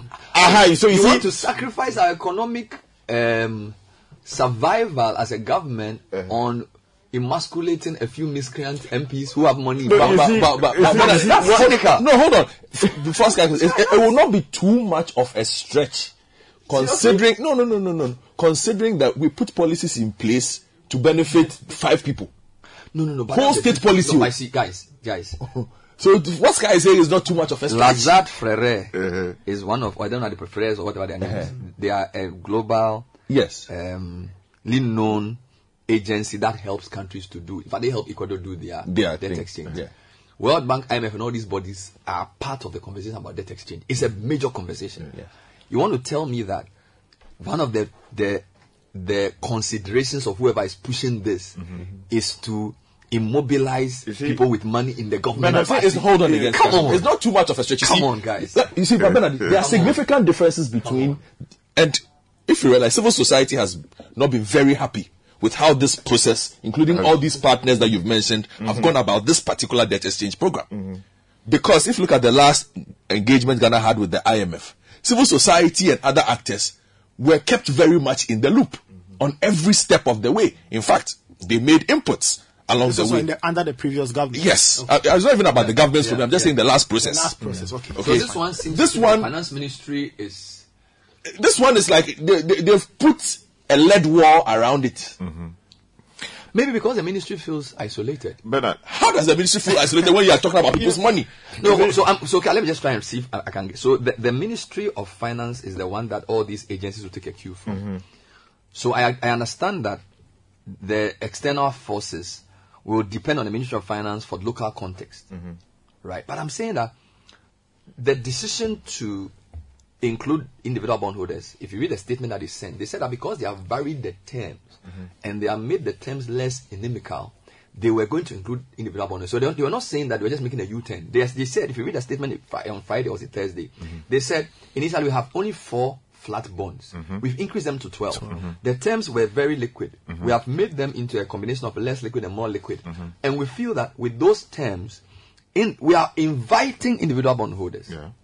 Now, I, I think that's very nuanced. No, you see, Bernard, that's why I'm saying that. You see, you don't just look at it on the periphery. You see, it's just it, uh, basically it's perfunctory for a government to issue a statement and say that okay, this is the reason we are doing this now. But I'm saying that there's always a history to it, and if you understand the context of how people want the finance minister to go, you understand the context of the alleged coup plot, how it was plotted. If you understand the, the, the weight of people who reportedly financed it, if you understand how those people came to be, if you like, in parliament when the minister responsible for finance, who this, they had said should go, came back to the chamber in order to listen to the finance minister present his budget, uh-huh. then you will understand why some people take the view. Okay, so some people are taking the view. it's not as if you are concluding. No, no, no, I'm not, I'm not concluding. I'm just telling you what is happening on the corridors of, the corridors of- exactly. Some claim that the man wants to do them in. Exactly. So, and these are people with a lot of financial, you know, muscle. So, how do you make sure that they do not become a problem going forward? Mind you, there are elections to be fought. Which elections we elect a flag bearer and then ultimately elect a president? That is if the NPP's fortunes are to be seen as being solid strong ahead of the 2024 election. So, what I'm saying is that it is it is it did not just happen out of a, a vacuum of course there was an initial approach which approach some people resisted. So if you take those people out, the thing is in, in, in is no longer in balance. So when that happens, what is the next feasible alternative? Mm. Which is to say, how do we bridge the gap in there? And then they decided to go against, if you like, go and do a research and find out who are the biggest individual bondholders in Ghana. The people who have invested so much money in bonds. I'm not talking about the ones who are, you know, making serious demands on the sidelines. There are big boys who have political colors, who have invested so much money, and they are out for blood. Alright, I'll play Kyei-Mensah's voice for you and then come back and see what Gabby has been tweeting as well. Before So- you do, hold on one second. You see, just because of what Sky is saying, mm. guess who met the party over the weekend? No, they came to greet him. you think these No, no, see, no. I'm, I'm, but see, Sky, I, I want us to be careful here because see, I think that no, I know the the, the way the, the government's in a desperate position. Oh, yes. That's true. And so, what you ask, you, you've qualified what you said by saying that some people think that Uh-huh. he put it. They, they, they brought this in because of those cynical reasons. But trust me, even the minister of finance's company will suffer because of this. So it's not it's not as if Mm. anybody is going to benefit from this debt exchange. Oh, certainly. Apart from the fact that maybe because of the, the only question you can ask about this debt exchange is that those who knew about it ahead of time, could they have exited and made big sums of money before all of us who didn't know will suffer? And in serious jurisdictions, those things must be investigated. So, for example, you can have a right to information to say, okay, let's know six months prior to the debt exchange and IMF program, mm-hmm. how many of the private or domestic or individual bondholders cashed out significant amounts of money mm-hmm. on the basis of knowing that there was going to be a debt exchange. Foreknowledge. That could be very important going forward to, deti- to determine whether or not some of the things you're saying are true. I want to hear the man himself, mm-hmm. Chairman Sabon. So he was speaking, it's a brief, brief uh, voice clip. if we are wiping away the middle class, that's going to be dangerous. That's going to be dangerous. So we need to have some further dialogue on this. I'm not sure the government is, you know, takes interest and joy in suppressing. No government would have any joy in doing that. So government thinks that this is the best way forward. However, even if it is, we need to engage, cause, reflect, and then move on. And then that will encourage people who have some doubts to better appreciate where we are. Because some people are talking out of emotions, not really appreciating where we are.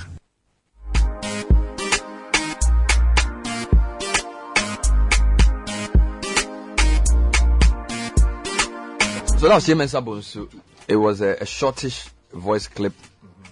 Um, I'm I'm I'm being careful to. You you cannot dis uh, disengage the policies from the economics. Yep. But I, I feel we will do our listeners a lot of justice if we break down the, the economic reasons why this is not working. Yeah. The fact that the terms are inimical. And even though the government has made improvements, if you put the whole thing together, a lot of groups still feel they'll be worse off. The banking sector feels that their capital is going to go, their liquidity is going to go, a lot of that. We can deal with all of that. Yeah. And then we come to the politics of it as well, the lack of consultation, the approach of take it or leave it initially, the Attorney General's advice, and then the attempt to remove the Minister of Finance and the issue of trying to emasculate private uh, domestic bondholders and all of those as another. Because Kai, I agree with you that there's something they call political economy that is studied seriously. Mm-hmm. You're basically saying that it's not just the economics. The politics around it is also important. So I get you. But I'm, I'm just saying that it will be very surprising for that to be the main consideration for this U-turn. Because if a president comes to announce that there's not going to be individual bondholders, mm-hmm. and anybody who understands Ghana politics knows that once you bring in individual bondholders, they have less fear of government. It's not like banks or insurance companies or groups of companies.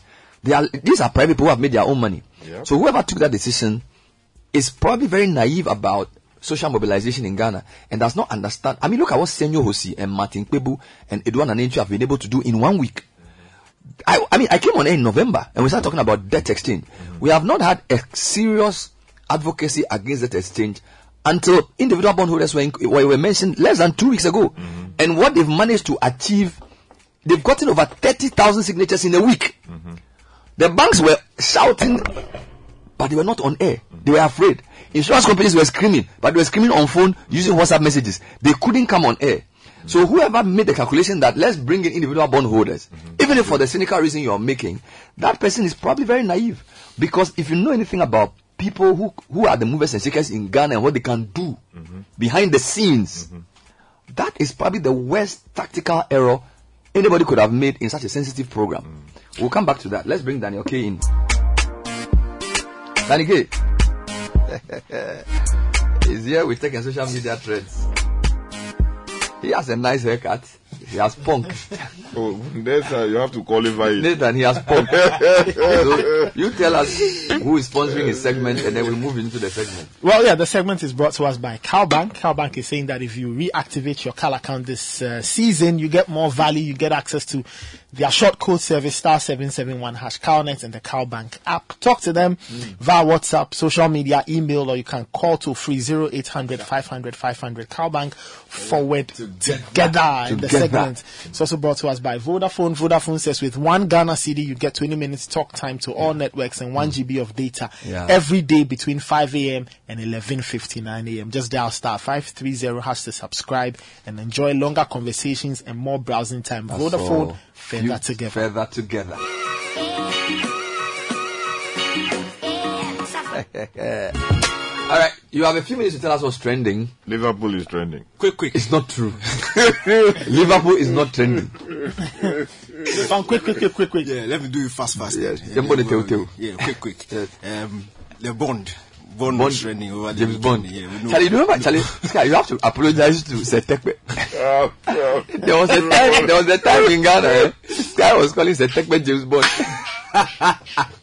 because every time Setekbe comes, they say it's Bond. Bond. Islam Bond. You were calling Setekbe James Bond. Now see. Write a letter and sign under your hand and apologize to me. I'm sorry. Citi CBS is also trending. Yeah, it's a mixture of two things. A mixture of goodbye, my lover. They say they are, yeah, they It's not- it's appreciate- not going forever. Oh, no, they say they appreciate him. They No, say he did say- fantastically well. And then, yeah, I'm back. if he wasn't married, would have given him a girl. to crown his efforts. I'm telling you. Well, it depends on the terms of the marriage. you know, you can get an additional one. In Jesus' name. We will not go there. I know. Ah, Sky, do you know Arsenal is trending? Yeah, yeah, yeah. Giddy, giddy, giddy, giddy, giddy. Finish people yesterday. Arsenal are the real deal. Ten Hag is trending. Liverpool too was trending over the weekend. No, but Liverpool and Chelsea are trending together. Why are you separating us? Liverpool and Chelsea are trending. We have the same number of points. We are trending together. Ah, But at least I'm the one doing this. No, yeah, yeah, I'm yeah. telling you that Liverpool is trending. Why are you trying to You are force rigging, you are rigging the. Why are you trying to force Chelsea inside this one? Eh, Chelsea are not part. It's you. They are rigging the trend. Nepal is in the trend, so that's a, rather on a sad note. Yeah, there was a pl- uh, plane crash in Nepal. Charlie. Um, 68 uh, people have been confirmed there. There were 72 people on um, board. Very interesting videos that have come out. In fact, there was a passenger on board who was doing a live session when the plane crashed. So you can see exactly what happened inside the plane. is called the Yeti. Mm-hmm. Named after the, ab- the abominable snowman. it's, it's, it's, it's, it's very sad. Um, Tesla. Um, okay, Sky. Yeah. Yeah, you were the one who was saying. Ah, he's actually, he's actually telling anybody, but I'm telling people. He said he was planning to buy a Tesla. And Oh, I'm nice. telling him that they've cut their prices. Yeah, this year they've cut Is the it? prices. Yeah, ten percent, thirteen percent in UK, twenty percent um, in other parts. So Powerful. yeah, now, now there's no excuse. Is, Yeah. Does Ghana have a policy for electric cars? Well, you see, so that's one area that we seem to have um, so much gap. You know, we've been calling on them to do something about it, uh, going green and, and investing. And then also that policy would also have to build the infrastructure ne- necessary. Public ports that would be available for people to go and plug in Yeah. and, and charge their vehicles. It vehicles. will you help. know. It will help us a lot because our electricity production capacity is increasing. So if with fossil fuel and all the challenges they're facing, we should at least start thinking about electric Ubers. Yeah, that's right. It That's will help true. us. A comprehensive policy Yeah. that deals with these issues. Is Madagascar trending? No, Madagascar is not trending. Black, It was uh, trending last Galaxy. night. It's, yeah, it's left the, the trends this morning. But Charlie, but what happened to Ghana? what happened to Ghana? Charlie, Madagascar. We have to seriously look inside. But Bernard, when I came, you were talking about my haircut. and Yes, my- your punk. Yeah, it's nice. Eh? I like it. Yeah, there's a TV series. Yes. Yeah, in fact, they finished the the first season. Oh, you but mean- for those of you who missed it, the hairdressers. You mean we are coming back? We are coming back, but this one is on digital. I need to see more. So there's no missing it. I need to see more men being made, their hair being done on the hairdressers. What would they be doing about their hair? Pay me. what time does it show?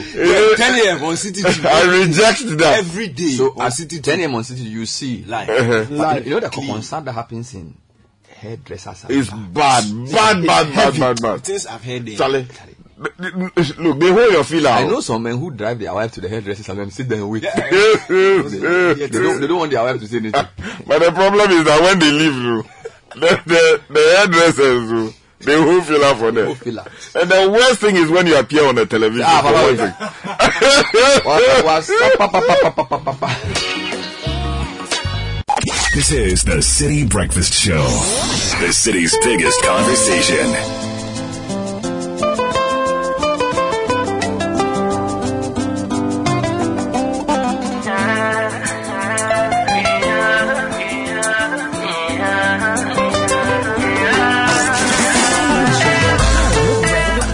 Anache dunia mamuduka. Domesa daka meida duka naka Kagani kakuma chaiwa kega I got an answer but I choose to tell you later. I say this world is not your own. Cause if you die your body know they go back home. Koya girimanka alane baba. Anigbe kekele chunkele fe papa.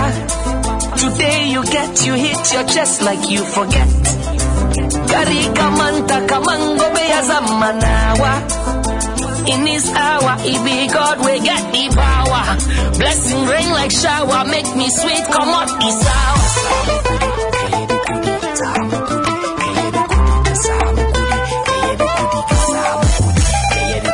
Sigenzi wudi matemene wiase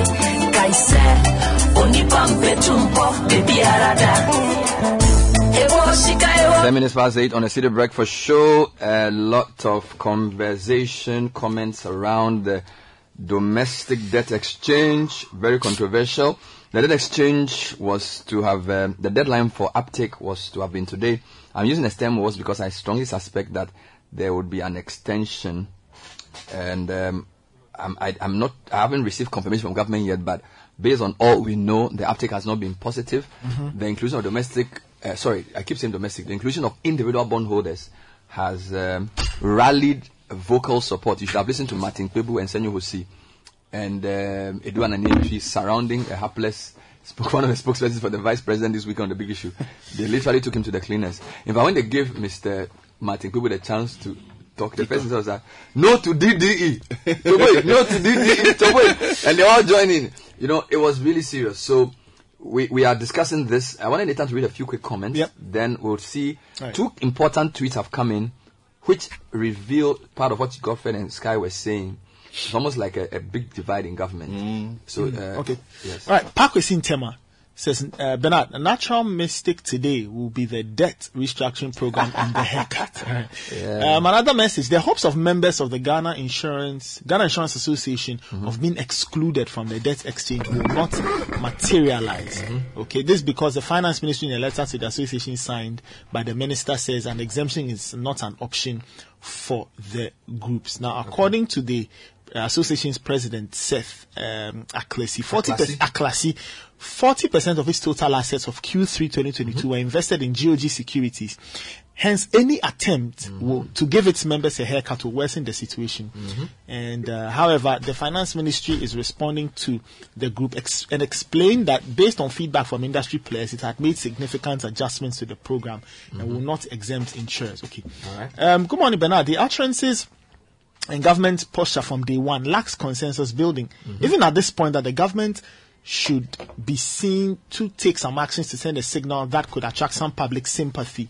They are still keeping the large government size and all of that. All right. So a very significant um, shift in the conversation about the debt exchange was um, engineered when the no mean a person that the majority leader in parliament added his voice to views that including individual bondholders was inimical. Indeed, he goes to boldly say that it would wipe out the middle class. Now, if we've managed to put him on the line to get his thoughts on this very uh, serious issue on the day or the last day for uptake for the exchange. Honorable Kyei-Mensah-Bonsu, MP for Suame and Majority. Good morning, sir. Thanks for joining us. Good morning, Bernard. And thank you for having me. So, um, the, the, our analysis is that for a majority leader to add his voice to the advocacy against aspects of the debt exchange is very significant and it was something you did not do lightly. So what's the background? Why did you decide to come out to speak against the inclusion of individual bondholders in the exchange? My position is that if individual bondholders must be included, we need to have uh, greater dialogue on the matter. The people who came before us all recognize the fact that uh, we are in difficult times as a nation. What ached some of them, or what ached them, was the fact that uh, there was uh, virtually no consultation. So they were they were kept in the dark. So my plea was that government should be much more engaging. We should recognize, as I said, that government, no government has pleasure or takes pleasure in inflicting difficulties or hardship on the citizenry. Um, we must also recognize that we are in difficult times and we need to conquer the turbulence together in order for us to be able to get uh, ashore safely. So I'm aware that um, some kind of discussions went on behind the curtain. But from what information that we had from the individual bondholders, um, they coming from the other side uh, were saying that bluntly that they were not consulted. So it means that whatever uh, consultation that might have gone on was not deep enough or broad enough. And that was at the pith of my plea that uh, government should, um, all of us in government should be much more consultative. We should also recognize, I mean, as Ghanaians, and let's be pragmatic, and in these matters, the construction is also uh, uh, must be must be in place because the longer the process delays, the greater the risk of people maybe pulling out investment through the window. You want to go through the um, front door to have these consultations and negotiations, and behind the curtains, people are pulling out their investment. So that's also another the flip side of it. So it's a it's, it's really a difficult um, uh, process for all of us. Notwithstanding, mm-hmm. by strength, nothing really can also take the place of, okay. of confrontation. What is significant about this is the fact that, as I indicated, the, the um, most of them, I, I would even venture to say that about 90, 95% of them belong to the middle class. And if it should happen uh, the way it's being done, it really may impose some difficulties on the middle class. Some of them nearing retirement age, um, depending on um, the, the, the yield of these investments to pay for medication, to pay for school fees of kids, uh, children, grandchildren, and so on and so forth. So it may really inflict some difficulties. So what is the best way about it? Some suggestions are being floated. For instance, government has come out to say that uh, not much um, um, pension money. Some others are suggesting that, yes, even with the pension money, there are some of them who may not be falling on their pensions immediately.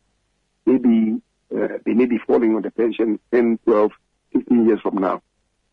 For those of them whose time may be due in the immediate future, two, three years, four, five years from now, you may not be able to touch their pension. But for those of them who, whose pension, the uh, gestation period is, is longer from now, uh, then perhaps um, we could we could find a way to also introduce them and avail some funding to government for stabilizing the, the shape of state. So these are matters that all of us will have a greater future. Yeah, thanks for the explanation. But there's a view that with individual and household bondholders having just about 13% of government debt, and as you rightly pointed out, they being middle class people, these are people who can fight for themselves. And that the larger group of poor people who are part of, as you said, pensions, collective investment schemes and mutual funds because they don't have enough money to individually go and get their own bonds. They are the ones who ought to be getting the attention of the majority leader or people who are against the, the, the, the, the in aspect of the, of the deal. And how come it's rather this small group of 13% of government debt that has attracted your attention? Because individual bondholders are generally, as you said, middle class people. They can do their own class action lawsuits. So the, it's rather the poor farmer, the teacher, those who are collectively part of schemes that don't have a voice that ought to have attracted your intervention, not this group. Mm, the, this group it was that approached us. Um, I'm not sure by what you are saying that we should have waved them aside and told them that, oh, out there, we have a larger group, so we're with you. I'm not sure that is the response that you wanted from us. But they are the people who came before us. Um, and as you are saying, if you listen to me, I said that uh, I'm talking about when we engaged them. Uh, I said that this whole business, I think we should um, reflect. That is about the debt exchange and see the best approach to adopt. The Honorable Ato Forson brought the experiences um, that Jamaica and Greece um, bring to bear. So I was really relating to the generality of it, that this whole exercise, maybe we should be a bit more reflective on it to determine for ourselves the best way forward. So it was an all-inclusive matter that I raised, even though the individual bondholders were the ones who approached us last Friday. Fair enough.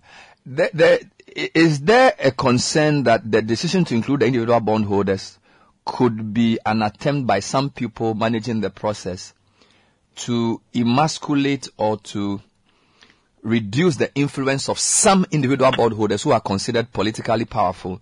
I mean, uh, my, my colleague Richard Sky was making the point that some of them feel that it was a cynical decision to include them because the president was very clear in his announcement to us a month back that they would not be included. So some people feel that it was a belated attempt to get at specific individuals because of course the person managing the process would know who has which bond and what the person's value is. Did your did your group consider that in your in your as you listen to them? I, I don't know of um, the the cynicism that government is supposedly introducing to this. When you say to me that uh, some are saying that it's a cynical attempt to include otherwise uh, powerful individuals. Look, the there are some members of parliament who are deeply invested. But um, we are not raising the matter as members of parliament, right? So it's, it's cross-cutting. And I'll respectfully, uh, respectfully implore you to let us cut out, you know, uh, politics from this. It is about lives. It is about livelihood. So let's look at it that way, rather than introducing unnecessary uh, politicization of this matter. It will not be helpful. Let's look at it with clear eyes, with a clear conscience, and cut out the politics. But, but to the extent that the the, the, the, the domestic debt exchange is almost a, a prerequisite for the IMF deal, and looking at the fact that today being the 16th, we are not sure if we've even crossed the 40%, not even 50% threshold. The government has not told us. Doesn't your intervention jeopardize the whole process? Because I know intervention was very clear about the individual bondholders, but there's a view that the, the thing is not, is not gaining traction. And bringing the individual bondholders in was an attempt to increase the percentage that government would get. So they can then get the bond approval. So by a significant person like you coming in to say no, don't include these guys, is there not a risk of jeopardizing the whole IMF process, which is really the objective, at least if the Minister of Finance is to be believed, of this process?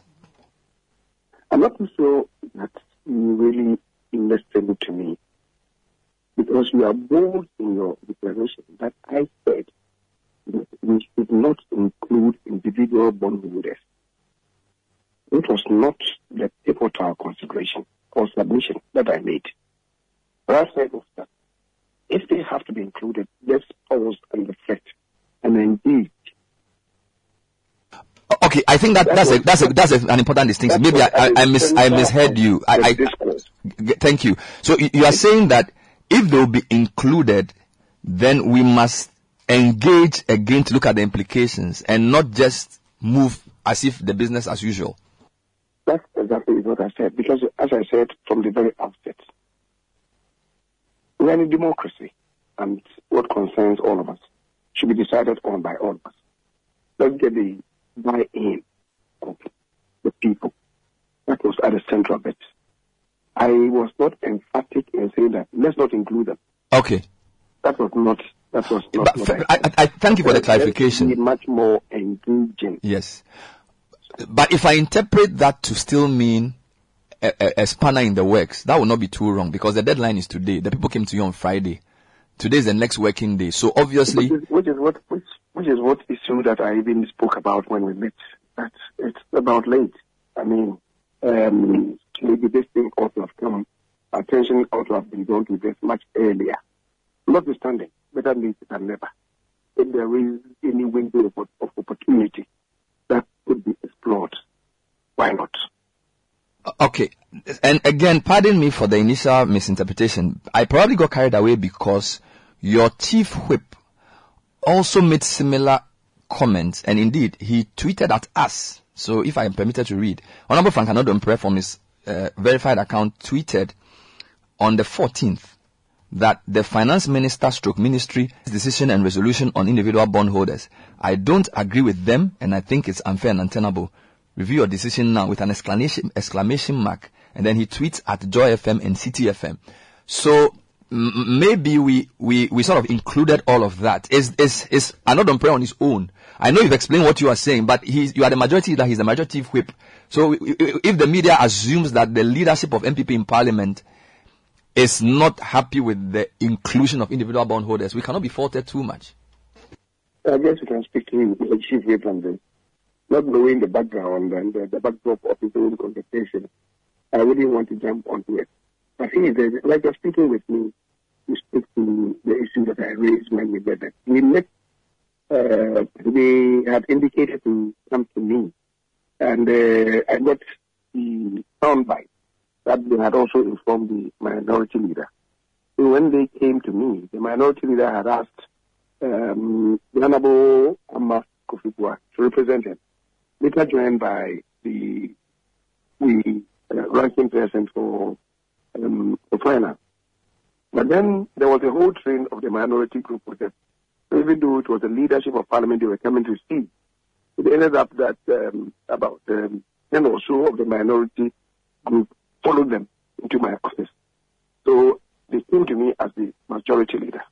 And the um, my colleague, uh, the minority leader, also flanked me. But he happened to be in Tamale at the time, which was why at least the two of them had to join me. But others also joined. But I spoke to the leader the time of the House because the invitation to us was that Parliament was to uh, assist them in addressing this matter. And I said at the time, I'll ferry it. Unfortunately, the figure is not even in the system. the, I said I'll ferry it to the, the, um, the minister and the executive. Incidentally, the the petition itself was addressed to the Minister of Finance and not even to Parliament. So, uh, so I thought that perhaps they might have uh, deposited a copy or the the, the, the the prime document with the Minister of Finance. Be that as it may, as I said, when I spoke, I spoke for myself and for Parliament and assured them that upon reconvening, which is going to be this um, January 31st, uh, we certainly would take the matter up to see what the steps that we could take for, um, to assist the, the, the system. So that's what I said to them. Um, as for Allah and what you are telling me, you are telling me I'm not ready. But if it, if it, but if it is true that, I, I, I, I will speak to him. But I just ask that if, if your, my, if your chief whip is tweeting about such an important topic in such definitive terms, and obviously you are not aware that he put this tweet out, that is still a problem, right? Because if I'm a majority leader and my chief whip who's supposed to really take a cue from me on some of these matters is already in public, blatantly opposing such an important government policy, it's it's a challenge, is it not? I mean, some would even say that that could point to some lack of discipline within the front bench of the majority. I don't want to go into that. What I know is that my my chief whip, um, I think he, he called out together with the speaker uh, for some conference that um, that held in um, in the Emirates. I don't even know whether he's back or not. But this is a, this is a very difficult matter that maybe upon reflection he decides to put out something. But I've not really read, and I don't also know the content and, uh, of, and also the background of the whole submission. Not knowing that, I wouldn't want. Fair enough. Fair enough. I have two final questions for you, sir. Thank you for your forbearance. First one is, was Parliament consulted at all about the DDE before it was announced? Um, in the, lead up to the presentation of the budget, which is what um, uh, the minister, I brought the minister to have some conversation about the direction that the budget was going to take. That had not even happened before in the life of parliament that I have been in since 1997. It was an innovation that I was trying to uh, engender, uh, occasioned by particularly where we are at the current circumstances. And I thought that from now on, the Minister of Finance will have to sit with Parliament and brief us about the broad contours of the anticipated budget. So that if there are any matters that we consider, Parliament considers critical, Parliament then would open up to the Minister to allow him um, the opportunity to talk to those matters and possibly to include them if they are not already in the in the, in the budget. So we had this maiden meeting at Westphalia before the budget came to be consummated and then later on presented on behalf of the President. Um, there were broad discussions. The details were not known to us at the time, but some consultations went on as to where exactly we are as a nation. Uh, I'm not too sure that this matter came up for uh, discussion. Maybe uh, the broad strokes were mentioned, but not the details as we are getting to know now. Honestly. All right. And finally, there is a view that even in government, there are a lot of significant people in government in the EMT who disagree with the approach of the Ministry of Finance in the DDE. Is this something you can confirm? First of all, I'm not in the EMT. And second, as cabinet, we swear oaths of secrecy. You don't expect me to divulge whatever happens in cabinet to us. No, not the individual positions. J- just that, for example, is cabinet in concert in support of this? I'm saying to you that in cabinet, we swear oaths of secrecy. So we don't throw in any bait. Oh no, but we, we know that the oath of secrecy means that, you, but you, but you, but cabinet also communicates its decisions. So even though there's an oath of secrecy, Absolutely. that that is on the basis of yeah. So what I'm saying that what cabinet the official position is. Beyond that, I don't, I don't speak as an individual on in cabinet. With respect. All right. Thank you for Thank talk, you thank you for talking to us. That was Honorable Kyei-Mensah-Bonsu, MP for Suame, um, ex- explaining the concern. I think I need to clarify that. So initially, be- because of the Annoh-Dompreh tweet and the way we read his comment, I sort of went out to say he opposes, but he's basically saying Senyo's group and Eduanani and all the other, they came to him and the leadership of parliament and they came to say, look, this is going to be inimical to us. And they say government should pause and talk to the people and include their views before they proceed. It's not the same as saying he blatantly opposes it, which is why I brought another prayer point in. Another prayer is basically saying it's not right. And I needed to point out that, Sky, you can con- confirm this for me. I mean, the leader of our parliament, a majority leader and his chief whip must sing from the same hymn sheet. There's no law that says they can't have individual views on a matter. But for something as sensitive for the government like this, for the chief whip to be so clear, review your decision now with an with an exclamation mark. He's literally shouting. So you, I, I can be, I, am sure I can be pardoned for. Okay, is Mr. Kyei-Mensah-Bonsu sort of being over technical here, where he says he, he did not say he's opposing the thing, but he's saying that they should consult the people. Uh, well, I, I you think know him better than I do. So help me here because me, I, I, think he's being nuanced Ah, uh, because I mean he occupies a very sensitive position and uh, trying to be diplomatic about the whole thing. That if you have to engage, engage properly. He's speaking in code. he's, he's coding the language. Exactly. Uh-huh. Which is what people of that level are supposed to do. But sometimes candor is also critical. But I, I think you are right. He has to be measured because it could be misinterpreted. Let's bring you two things. From now till 31st March 2023, insure your vehicle with Imperial General Assurance and win handsome rewards. Yes, it's instant. Just insure, pick your rewards, fuel coupons, gift vouchers, special souvenirs, and more. And here's the big deal. Imperial is also giving you a free one year life insurance cover as part of your motor insurance cover. So get it double from Imperial General. Call us today 0302 788 955. That's 0302 788 955 or talk to any of our agents across the country for further details. Imperial General Assurance, solid protection. We've been talking about your money all morning. So it's time for your money. Mm-hmm. The segment is brought to you by CBG. We stand with you. Who will be bold enough to take it up today? I'm taking it up today, and uh, the money tip is from Timothy Ferriss, who says, and since we are talking about what investment firms and whatnots are doing with our money, he says money is multiplied in practical value mm-hmm. depending on the number of W's you control in your life. Hmm. Hey. What you do. Oh, I thought you were going to say water. Uh, water. Let me finish. Uh, women. Didn't I come? Ah, so you go. Yeah. So what you do, uh-huh. when you do it, uh-huh. where you do it, uh-huh. and with whom you do it. What you do, when you do, where, and with whom. Yes. That controls what? That is how your money is multiplied in practical value. Yeah. So Aye. depending on the number of W's you control. So if you control what you do, Mm-hmm. when you do it, where you do it, and with whom you do it, hmm. you are practically helping to multiply. But mm-hmm. there's some other one bit that fascinates me in some corner. Some Ashanti proverb oh, about money. Charlie, I did not know this one. Oh, What's he saying? Charlie Aloski. He said it is not is that dogs prefer bones to meat too. it is that, that no one gives them meat. So we shouldn't, we shouldn't assume that because dogs like bone, dogs chew bone because they like bone. It's because oh, nyana makobeli. Don't you no, but you see, but is it- But there's also that it is a wise person who bites into a bone and give him an egg or something like that. you see, the the dog matter, no, Mm-hmm. I think it's contextual because elsewhere in the other world, they actually give meat, proper meat, oh, Uh-huh. to the dogs. Yes. But in our context, you know, the meat some no day.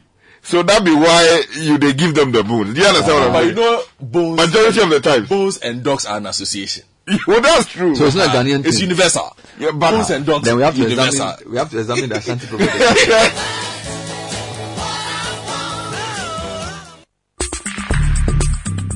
Join the conversation on the Citi Breakfast Show on Facebook at facebook.com forward slash citi 97.3, Twitter at twitter.com forward slash citi 973, and Instagram at instagram.com forward slash citi 973 with the hashtag CitiCBS. This is the Citi Breakfast Show, the city's biggest conversation.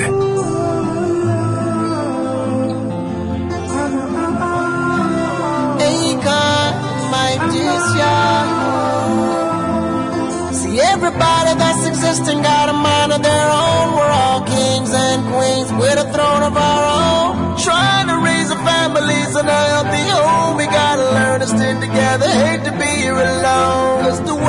So it's uh, 8.39. Don't forget that this is the first day of our third week of Effective Living series.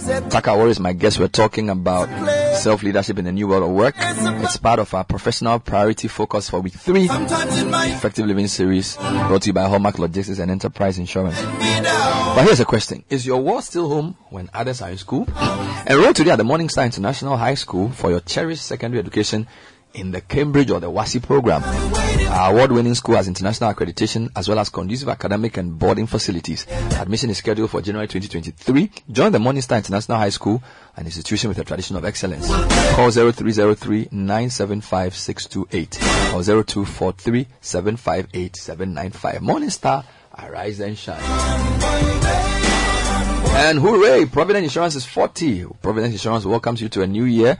Remember to insure your new car or renew your existing motor insurance policy from now till 31st of March and get free gifts such as fuel coupons and several other branded Provident souvenirs. Rush now for insurance cover now. Terms and conditions apply. And remember, with Provident, man, you are covered. And Heritage Christian College, located at Amasaman and behind the Olympic Stadium, is affiliated to KNUST and accredited by GTEC. Programs include BBA program in accounting, marketing, HR, management, banking and finance, business information, technology management, and more. We also do Bachelor of uh, Theology, BSc Information Technology, and we do tutorials for the professional courses. Entry requirements are WASSCE, ABC, or GBC, or HND. We also have mature students admissions. Call 054 7777731 or 0202 298 or go online to hcuc.edu.gh for more information. All right, more messages. Tony, very interesting message. He says, I'm happy we, the middle class, have finally received our reward. we kept mute over the mismanagement, thinking we would never be affected because we had managed to provide for ourselves where government had failed. Uh, on health, we go to private hospital and education, we take our kids to private school. State institutions for service, we bribe to get our service in time. Now it is the turn of the middle class. That's from Tony. Uh, this one says, I invested in EcoBank EDC almost a year ago for long-term investment. As it stands, I don't know where I belong. Can you also bring the people from EcoBank to your studio to uh, give us some education? The last update I got from EcoBank shows that I will lose 29k out of my 110,000 if I Mm. should go for my money today. Eish. So it looks like the mark to market. you know, It's marking and marketing. Kofi from Amasaman says this government always assumes they can push things down the throats of Ghanaians without resistance. Mm. They have never been democratic in anything they do, right from Agyapa to e-levy, etc. This time round, they are going to fail because personnel of key institutions like the judiciary and legislature are going to be greatly affected. Clearly, everyone seems to be moving away from supporting the finance minister, except his appointer. right? This one says, I'm beginning to realize how most of this current government appointees keep sounding like they were not part of this government's administration when policies were being pushed through Mm. and they didn't have a say. Hmm. Says NATO government inquiry. NATO government inquiry. Kweku from OEB Center. No action talk only. Tell you. This is Alan Cash. Bernard, fuel prices are to be increased by 5% for petrol and 9% for diesel today. Like how? Are we serious in this country? The dollar is rising again. Euro is more expensive than the dollar now. Those who mismanage the economy are still in charge. Hmm. Now, I wanted to bring something, then we'll tie everything together. So, listening to the big issue over the weekend, one of the things that came up was Martin Kpebu and Co. were saying, look, government has money. So they should not think that the domestic debt exchange is the only way they can save money. And as you guys have been saying on the show, they were given many ways in government could cut cost. Trouble though is that the government could be forced to present to us this choice of more infrastructure projects, debt exchange. No debt exchange, we don't have money for infrastructure development. And already, the uh, road contractors are are complaining about a debt that's close to six billion cedis that they are owed, which they say is emasculating them. Here is the chairman of the association speaking to Caleb Kudah. We've caught up with the national chairman of the Association of Road Contractors Ghana. His name is John Afo Jr. We Want to find out from him if the contractors who belong to his association have seen any disbursement so far and whether or not they are satisfied with the development. Sir, good to have you. So, the sector minister um, gave assurances that a chunk of monies owed Ghanaian contractors will be paid by the be, before or by the end of December. Have you seen any such disbursements, and are you satisfied? Thank you very much, Caleb. Uh, this question is very important and dear to our hearts. That is the members of the Association of Road Contractors Ghana. And uh, this information we received from the press that uh, the monies owed us by the government is going to be paid by the end of the year was welcoming to us. We were all happy that uh, it was going to happen. So immediately, uh, as the national executive met and uh, decided to go around and see its effect, what is happening in all the various uh, agencies, uh, the various uh, places where road projects are being done. We went to Cocoa Board, and uh, what we found out was some payment was done, but to the extent that it was very disheartening. Payments of 10 to 16 percent of what was owed contractors was being paid. That is, there were uh, payments that had delayed for two, three years, some four, five years, but they were paid only 10%, 14% of the amount. And it was not acceptable by our members, and it was making us suffer. If this announcement, we knew very well that we were being owed, but there was no money to pay us. But if you announce to the whole world that you are paying contractors by the end of the year, and our suppliers, our creditors, our banks are chasing us to bring the money into our accounts. What do we do? Caleb, it has really had a tail on, on us to the extent that the contractors are even running away from their homes. They can't stay because they are being chased in the morning, afternoon, and evening. There are calls to the national executive, the leaders, what we are doing about it. But what can we do than to plead that this call to us wasn't necessary at all?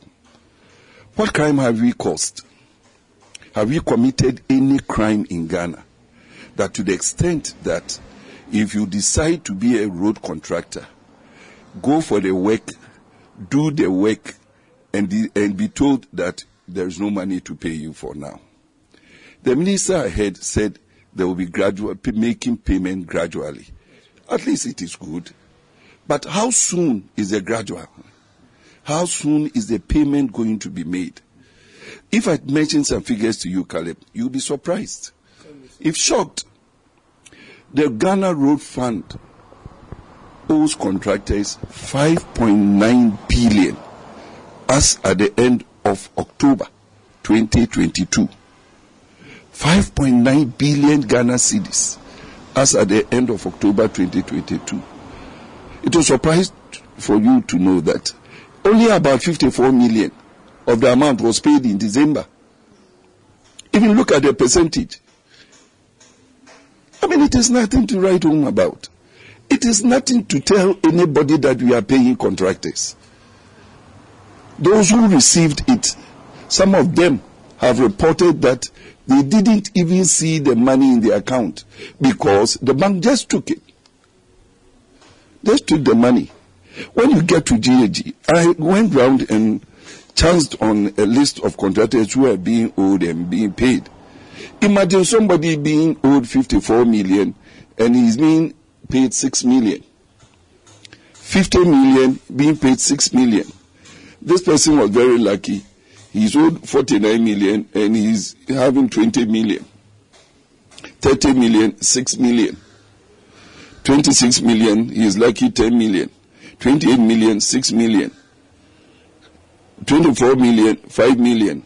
These are releases to be done by the Ministry of Finance, where Ghana's money is controlled.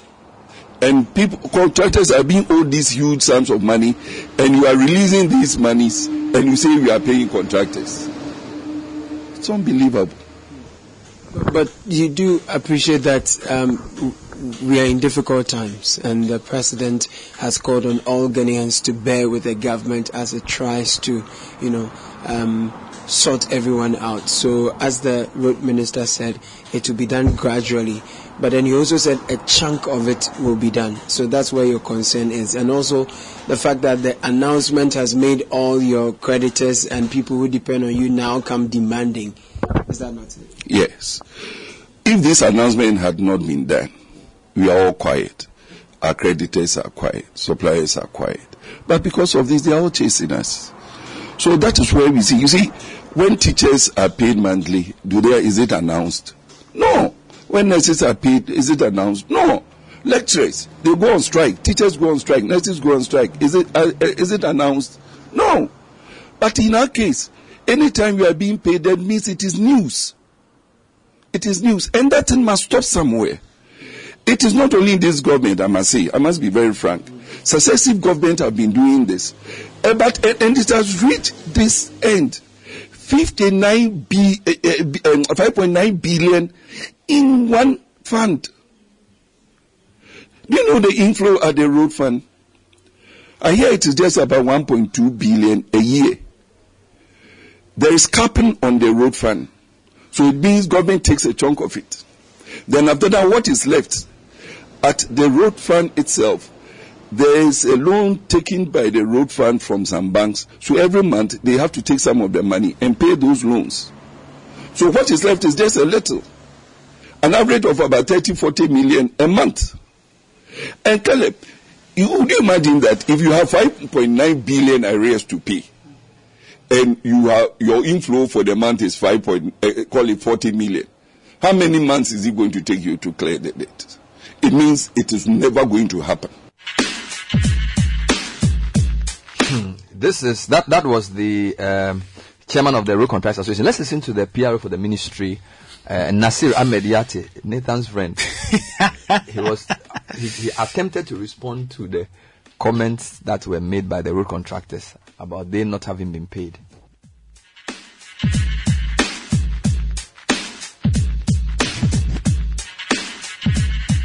Responding to the concerns of the contractors is the PRO of the Ministry of Roads and Highways. His name is Ahmad Nasser Yate. Sir, the minister assured these contractors that a chunk of the debts owed them will be paid.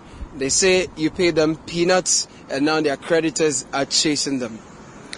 Well, it's good you are you are alluding to the fact that some payment has been made, uh, as the minister said uh, before the Xmas break, and so what I can the assurance I can give is that yes, government owe the contractors. Uh, the contractors are very key stakeholders in this whole business of trying to provide portable a good road to the the good people of Ghana. Um, the assurance is that for every quarter, the ministry receives releases from um, the road fund, and so as and when we receive some releases, payment will be made. Government is committed to pay contractors, uh, road contractors, for the job, the yeoman's job they've done for this nation, and so effort will, will continue to make the effort to ensure that they receive their payments. They say that you owe them in excess of five billion, and um, you you're saying that you'll be paying them in in on on, on the next quarterly basis when you get some funds from the road fund. How how reassuring can this be for the contractors, some of whom owe a lot, and they say that even when the accounts, the money hits the accounts, the banks just took it because then they, they owe so much and they are, some of their employees, they are not able to keep their businesses afloat and some of the businesses are actually collapsing. Well, government, government is very committed to make sure that um, contractors receive their payment. That is what I can say on record. And we are in constant touch with the contractors the, my minister especially is in contact, uh, constant uh, engagement with them. And so all the effort being made, they are aware of it. Yo, Ahmed, we've heard. Your minister is in constant touch. Kale, where did you where did you get? Is, is, it, is the contractors going and say, hey, Yeah, they, they, they are very upset. They are broke. They, they are not happy at all. and the broke point you so six reminds me. billion cedis Yes, 5.9 billion cedis. over which period? Um, he didn't tell me, but they, they had put this together over some time, and it's uh, particularly is in response to the roads minister saying they're going to pay a chunk of Hmm. the debts owed them by the end of December, and they're saying when they compare when they pu- put together all that their members have received, it's not significant, and also Hmm. they are very concerned that SSNIT Mm-hmm. and then GRA do not consider the fact that when they show them the debt government owes them, they do not give them credit. They say that they should go borrow money to either file their their workers SSNITs or So them to pay their taxes. I heard that this morning. So they're saying if I Uh-huh. have an employee and I've not filed, Exactly. even though government owes me, I don't have any money. Exactly. They still would prosecute you for non-payment. Exactly. Uh, well, it, it's a complicated situation. I have this sense, guys, that the government may be using the lack of money and the fact that they haven't paid contracts to say that look, we are in a difficult time. if you don't go for debt exchange, th- there's going to be more of these things. Uh, look, I, I, I think everybody around understands and recognizes that we are in a difficult place. I don't think the government will have to remind all of us, mm. you know, and of course the contractors. And I'm happy that the contractors are now speaking because I, you know, usually when these things happen, you want them to say something initially, they don't, but o- over time they, they are a bit more vocal. And I'm happy that they are vocal. I'm happy that even if you look at the domestic debt exchange program, you find a lot more people willing to speak out and all, and, and, you know, which is good.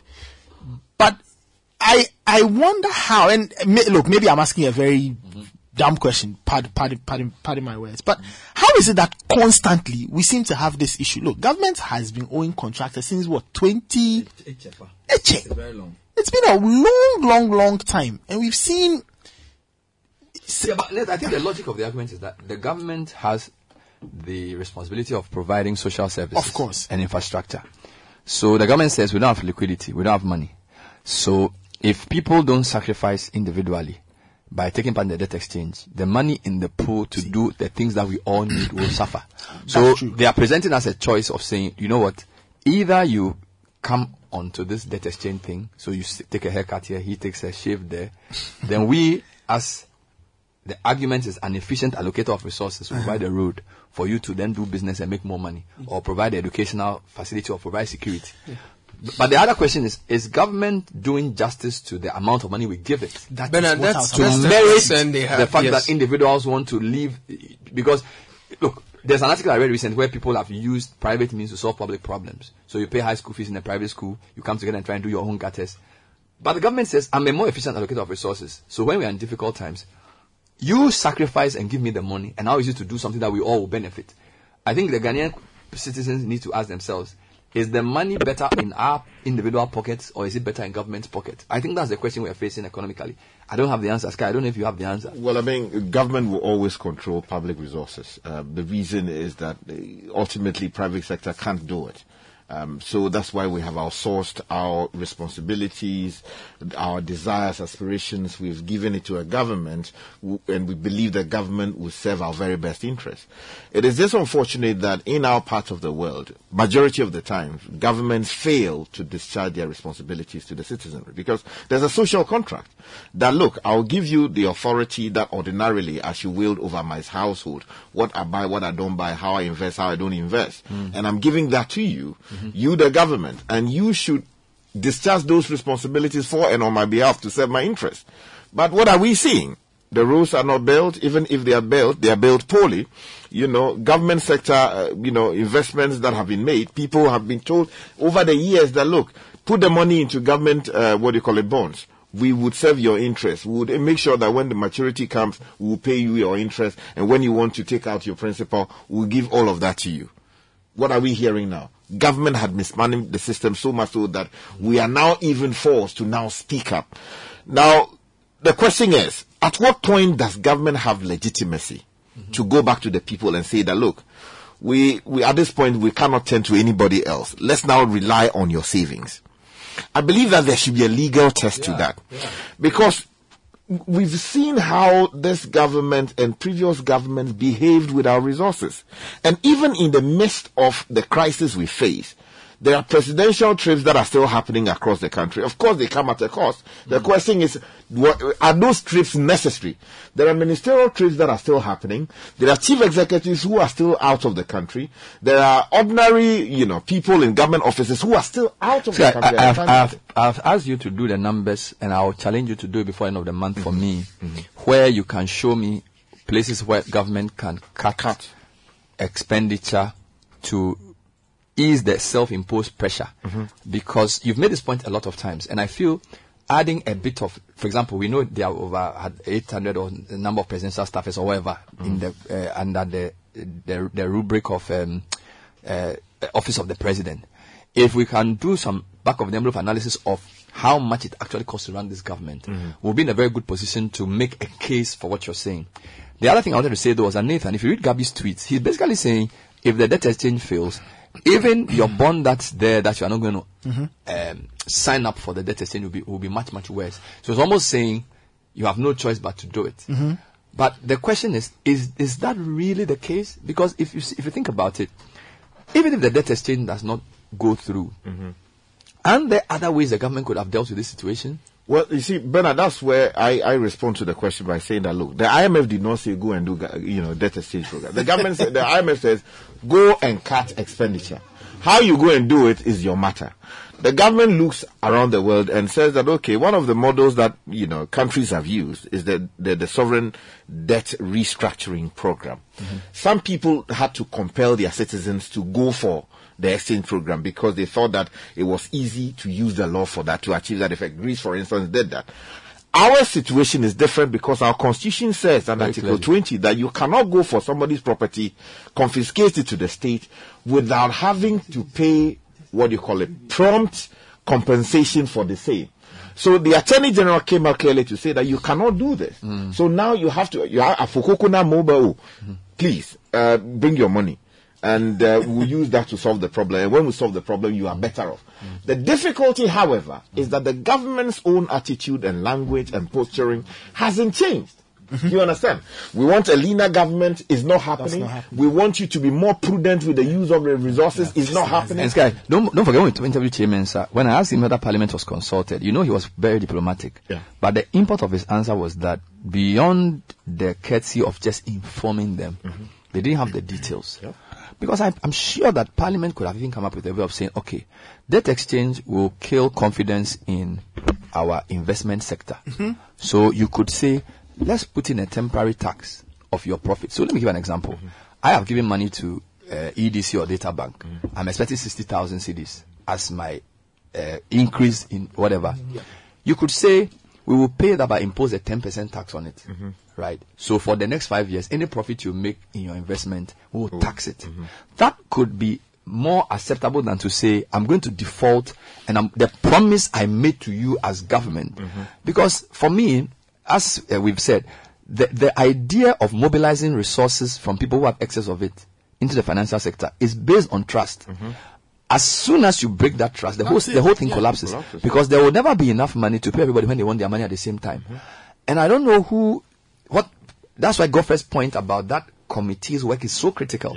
And I think the committee should publish that report, if not for anything at all, for the sake of posterity, mm. to, for us to know what, they what told they government. Because if you have industry people, the last thing they would want is a default. Because when the 2018 financial crisis happened, they moved a lot of money into government bonds because they said they were the safest. Four years later, you are saying you can't pay, and you are giving me 12 bonds spread over 15 years.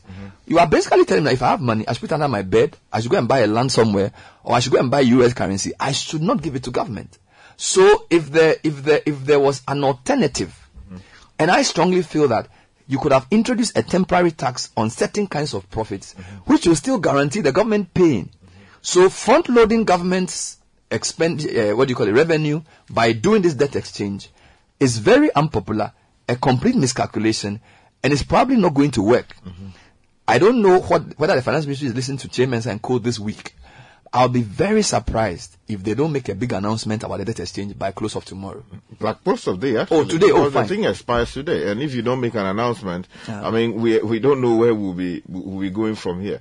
But it's also important to know Mm-hmm. two key institutions: cabinet and the Council of State. Mm. You know, these things when big decisions. You know, the cabinet of state or cabinet, the cabinet, uh, what the, the Council of State has a, a a committee responsible for the economy. Yes.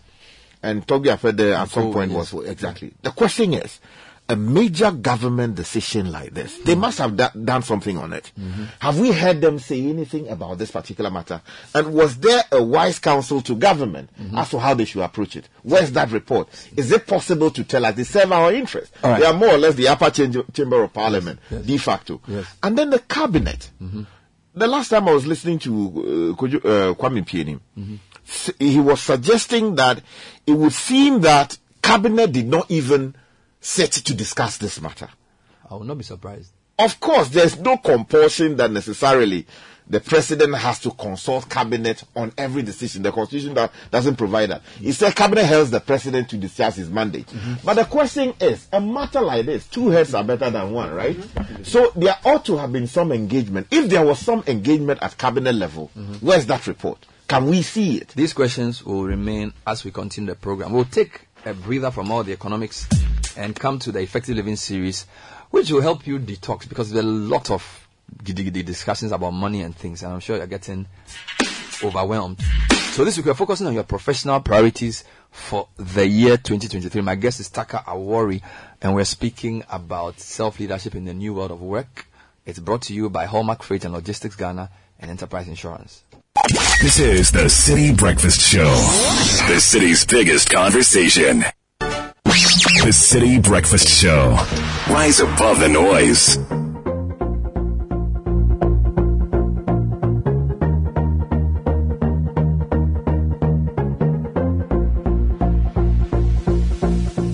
Welcome to another edition of the Effective Living Series 2023 on the theme 2023 Starter Pack. This series is focused on helping you start the year well and end strong.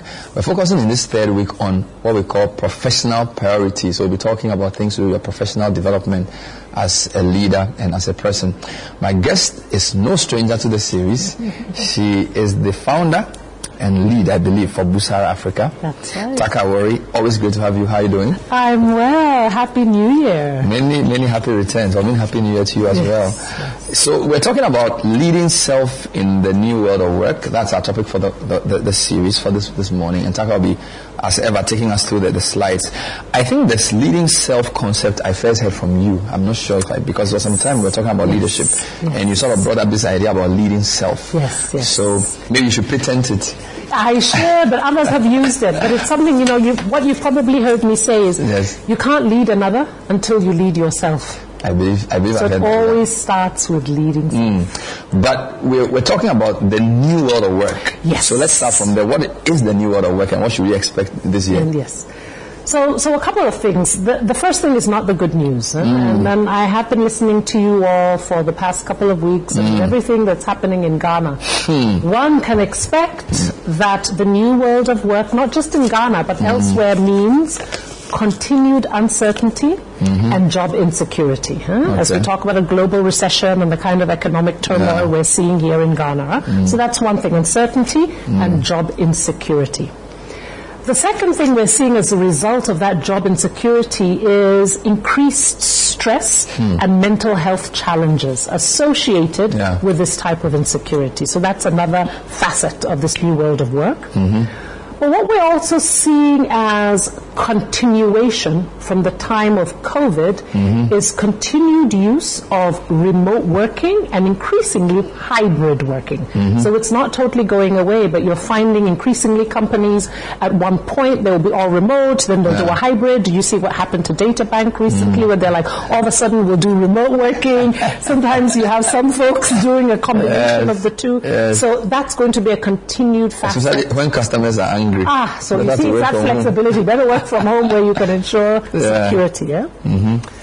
The other thing you're seeing in this new world of work is an increased use of geographically dispersed workers. Okay. So not having everybody sitting in a team in Accra, you might have some in Kumasi, or increasingly what I'm seeing Hmm. is you might have a team in Accra and another team in Johannesburg and another team in Nairobi. Mhm. And later I'm going to talk about the opportunities in that. So Okay. it's geographically dispersed workers. uh.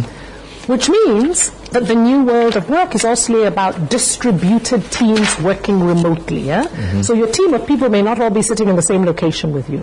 Mm-hmm. We're also seeing, and what you can expect in 2023 is continued use of digitized operations Mhm. um, or digitalized operations in the world of work, where because again of the tough economic times, you are seeing many companies are seeking to become more efficient, cutting costs. So really taking as many things as they come on, as many things as they can online. huh? Mm-hmm. Because of what's happening, and I think again because of the economic crunches in so many markets, you're finding that many companies are again going to need to think of new business models, Yeah. think more creatively. So the new world of work is also a place where there's a premium put on creativity, mm. agility, adaptation, innovation. Those were words that really came out in 2020. Yeah? Mm. Mm. They're going, you're going to continue hearing them in the world of work. yeah? We will also see an elimination and possibly redesign of workplaces. Okay. Ah, so increasingly, again, in the spirit of cutting costs, managing Hmm. costs, Hmm. many companies are going to be thinking, hmm, if we're doing a form of hybrid working, do we need this entire space with all these offices? Can we be a, be a little bit more creative? Can we do some co-shared space Hmm. working? Those kinds of things. Huh? Mm-hmm. But now, the, the last thing you will see is creation of more work opportunities Mm-hmm. than employment opportunities. And again, I will speak to that a little bit later in terms of what I mean. Okay. So, in summary, Bernard, the new world of work that we can expect is one of two things. It's one of turbulence, let's Mhm. not lie. It's one of turbulence, but it's also one of opportunity. That's very interesting. Uh, It seems a lot of negatives, but you still found a way to always to put opportunity there. I was I was going to ask.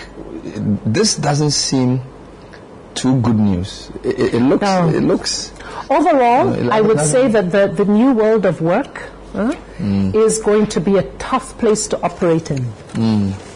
But if Mm. you're strategic, Mm. it can also be a space of opportunities. And I'm hoping the principles Mm. I share can be one that can enable people to not just survive, Mm. but also potentially thrive.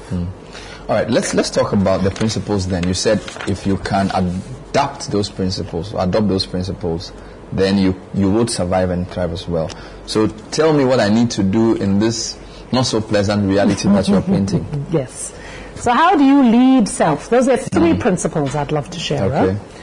The first is around getting grounded. Mm.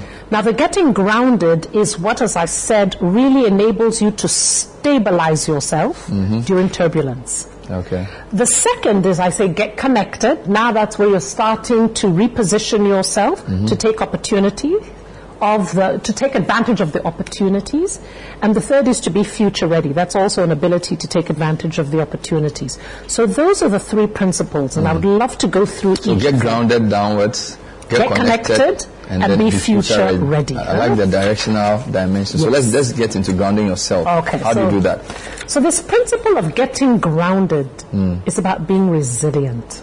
I mean, we've talked about resilience for the past couple of years, and it's Mhm. going to continue to be a key factor in this new world of work that is increasingly insecure. And, and here's some tips in terms of how do you get grounded. The first is what I call bring out your anchors. Mm. Now imagine the metaphor of a ship or a Mhm. boat, and you're in turbulent waters, which for many of us, the workplace will be. Yeah? You put out your anchors. Your anchors are what stabilize you as a person during crisis.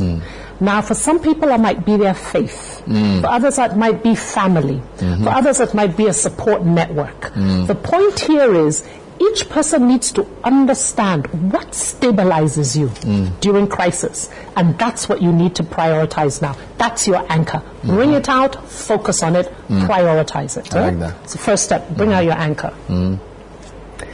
the second is plug. I love the boat metaphor. Stay plug the leak in your boat. Okay. Uh, again, imagine stormy waters Mm. here. huh? What we find is during periods of stress, mm, uncertainty, and anxiety, unfortunately, not the best of us shows up. Mm, So sometimes, in other words, we're not at our best often when we're really under the crunch. And I've seen it in many workplaces where people are feeling insecure about their jobs, they might be restructuring. What starts to happen is you might find people really showing terrible behavior huh? in terms of undermining others, trying to show that they are the best. And so what's important at this time is that you need to understand what are the character flaws that somehow become more prominent when you're under stress Mhm. and that might even become a liability Mhm. in the workplace. Mm. huh?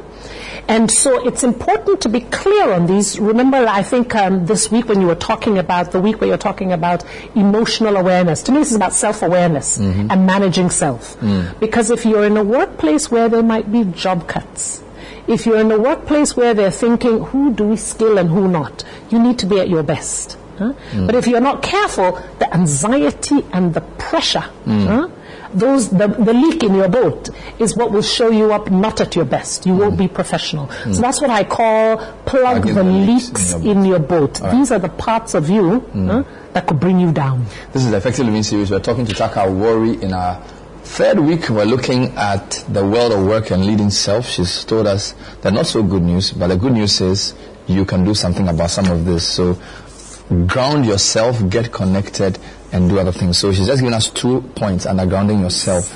What else do we need to do to ground ourselves? invest in your health and well-being. All right. And, and as part of this effective living series, I think you've talked quite a bit about that. And I actually like the way you emphasize that in your first week. Yeah. Because indeed, you find that because we're all going to be under a lot of stress and anxiety, Mhm. this is where it starts to show up in your body and Mm. your mental health. Mm. And yet this is not the time that you want to have a crisis, an emotional, mental, or physical health crisis. huh? So it's Mhm. important now to be proactive. Take the advice you learned in the first two weeks of the Effective Living series and put it into action. huh? Okay. Um, the other tips is having a growth mindset. Your mindset is going to be very key in terms of how you ground yourself. Mhm. And the last one I would say in terms of how you ground yourself, because this is about resilience, is about diversifying your income. Mm. And I know again in the series you'll be talking about um, your finances, huh?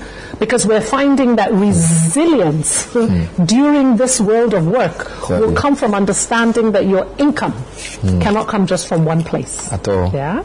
So that those are some of the tips around grounding yourself, becoming resilient. So the onus is on the individual. The only, it, it's not only on individual, but in this case, we're saying how can you be proactive yourself huh? mm, to to make sure that you're grounded when the storms come, Mm. as they will and as they have. Great. Let's talk about getting connected.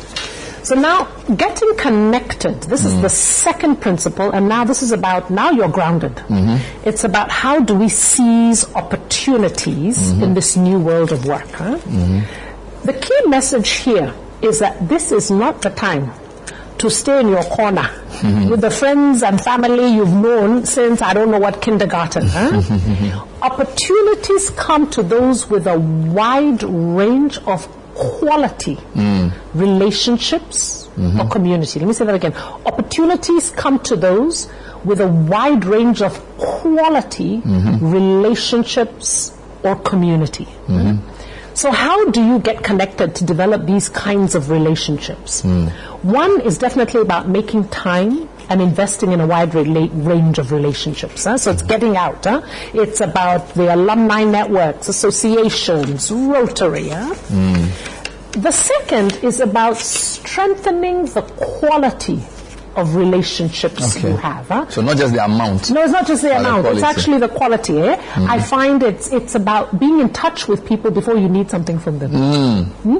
Too many people are like, "Hey, you're calling me. What is it you want?" Huh? So how do you check in? Call Yeah. someone when you don't want anything. that's true. How do you help someone huh? Constantly, or even before they're asked, you realize somebody's in a need. You introduce them to somebody. You connect them to someone. Mm. So I often say, manage your social capital, or rather, let's say, don't manage your social capital the way we've managed our economy. Meaning, don't go into debt. Oh, where, where people owe you, know, you owe people so much. huh? Rather, make sure you're always in the red. Give more, Mm. Give more. than you're constantly asking I like that. for. huh? I like That's that. what we mean in terms of managing the quality. huh? Uh-huh. Oh, oh, no man, nothing. Well, it's okay to owe, but make sure that you've given a lot so that by the time. I come to So you, more people owe you Thank you. you more owe. people owe you. That's exactly I like- I like that. That's exactly it. Be helpful. Be Yes. generous. Yes. Yeah. Okay. The last one about being connected is being visible. All right. This is the time to be visible, and it can happen in different ways. Huh? Mm. If you work in a big organization, Mm. visibility is about raising your hand to volunteer for Mm. opportunities where you're visible to those who matter. Mm. It might be doing extra work, doing things outside of your JD, Mm. uh, volunteering for this committee, but at least it means, you know why this matters? It means when decisions are made, they're like, ah, I remember Bernard. Mm. He had a chance to show us that he's really good at this and this and this. Let's put him on that. Huh? Mm-hmm. Now, if you're not in a big organization, another way you get visibility naturally is social media. And I think too many of us are not leveraging social media in the right way. huh? Okay. And often I say something like LinkedIn is Mm. a really good platform professionally, since we're talking about professionally. Yeah? Mm-hmm. Um, and a way you can do this, make sure your profile, I always tell people, make sure your profile in LinkedIn is up to date, Mhm. make sure it's capturing your strengths, Mm. and if you want to be known for a particular thing, write more about it. You'll start to find that if you're writing about a particular thing, the algorithms will start to connect you with people in that you're growing your network. Yeah. Okay. So that's the second point. The connections must be rooted, and I like the analogy. Let's talk about being future ready then. Yes. So being future ready, this is the last principle.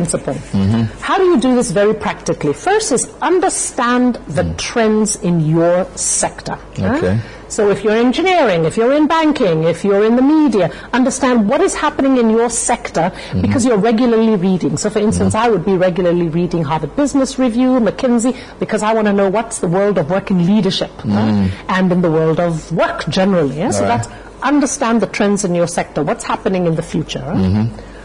When you're clear about that, then you can invest in reskilling Mm-hmm. or upskilling to remain relevant. And let me distinguish the two. Huh? Upskilling is where you're getting additional skills in your current role. Okay. So, for instance, in my role, leadership development, coaching, Mm. I realized in 2020 to upskill, I needed to increase my digital skills. I needed Mm. to get really good at training online. So on Zoom, on Teams, that's an example of upskilling. And often it's about digital skills. Okay. Reskilling is where you're like, "Mm, I've studied the trends, not much happening here. Maybe I need to start thinking about a whole nother line of work. And so then I start acquiring additional training or opportunities to learn about that. So that's to be future ready, you might have to do that investment. Mhm. And unfortunately, people need to recognize that they may have to pay for it themselves Mhm. because companies, the way I see things going, may not have as many resources Mhm. to do that. And, and again, for many people, the resources they put aside Mhm. for this investment in self may be locked up or saved. So sometimes you have to get creative. Okay. huh? You might not have lots of money around to do that, but there are lots of free resources online. huh? Mhm. Next one about being future ready is continue to invest in soft skills. Okay. These are still critical, and I know Michael will be talking A a lot lot, about more that. about what are the skills Yeah. ready. Yeah. Another one, Bernard, is the new world of work means you have to throw out the idea Mm. of a linear career path. All right. Too many of us think, okay, I'll start here, then I'll move here. Then, No, increasingly, what it looks like in terms of our professional journeys, Mhm. it's more of a zigzag. Mm. huh? And what they're saying is 50%, this is a statistics I, I read recently, huh? Mm-hmm.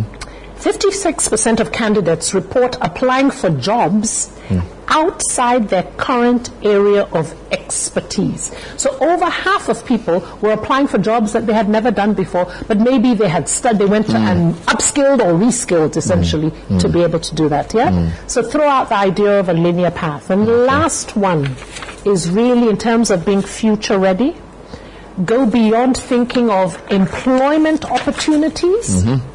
To work opportunities. And Okay. what do I mean by this?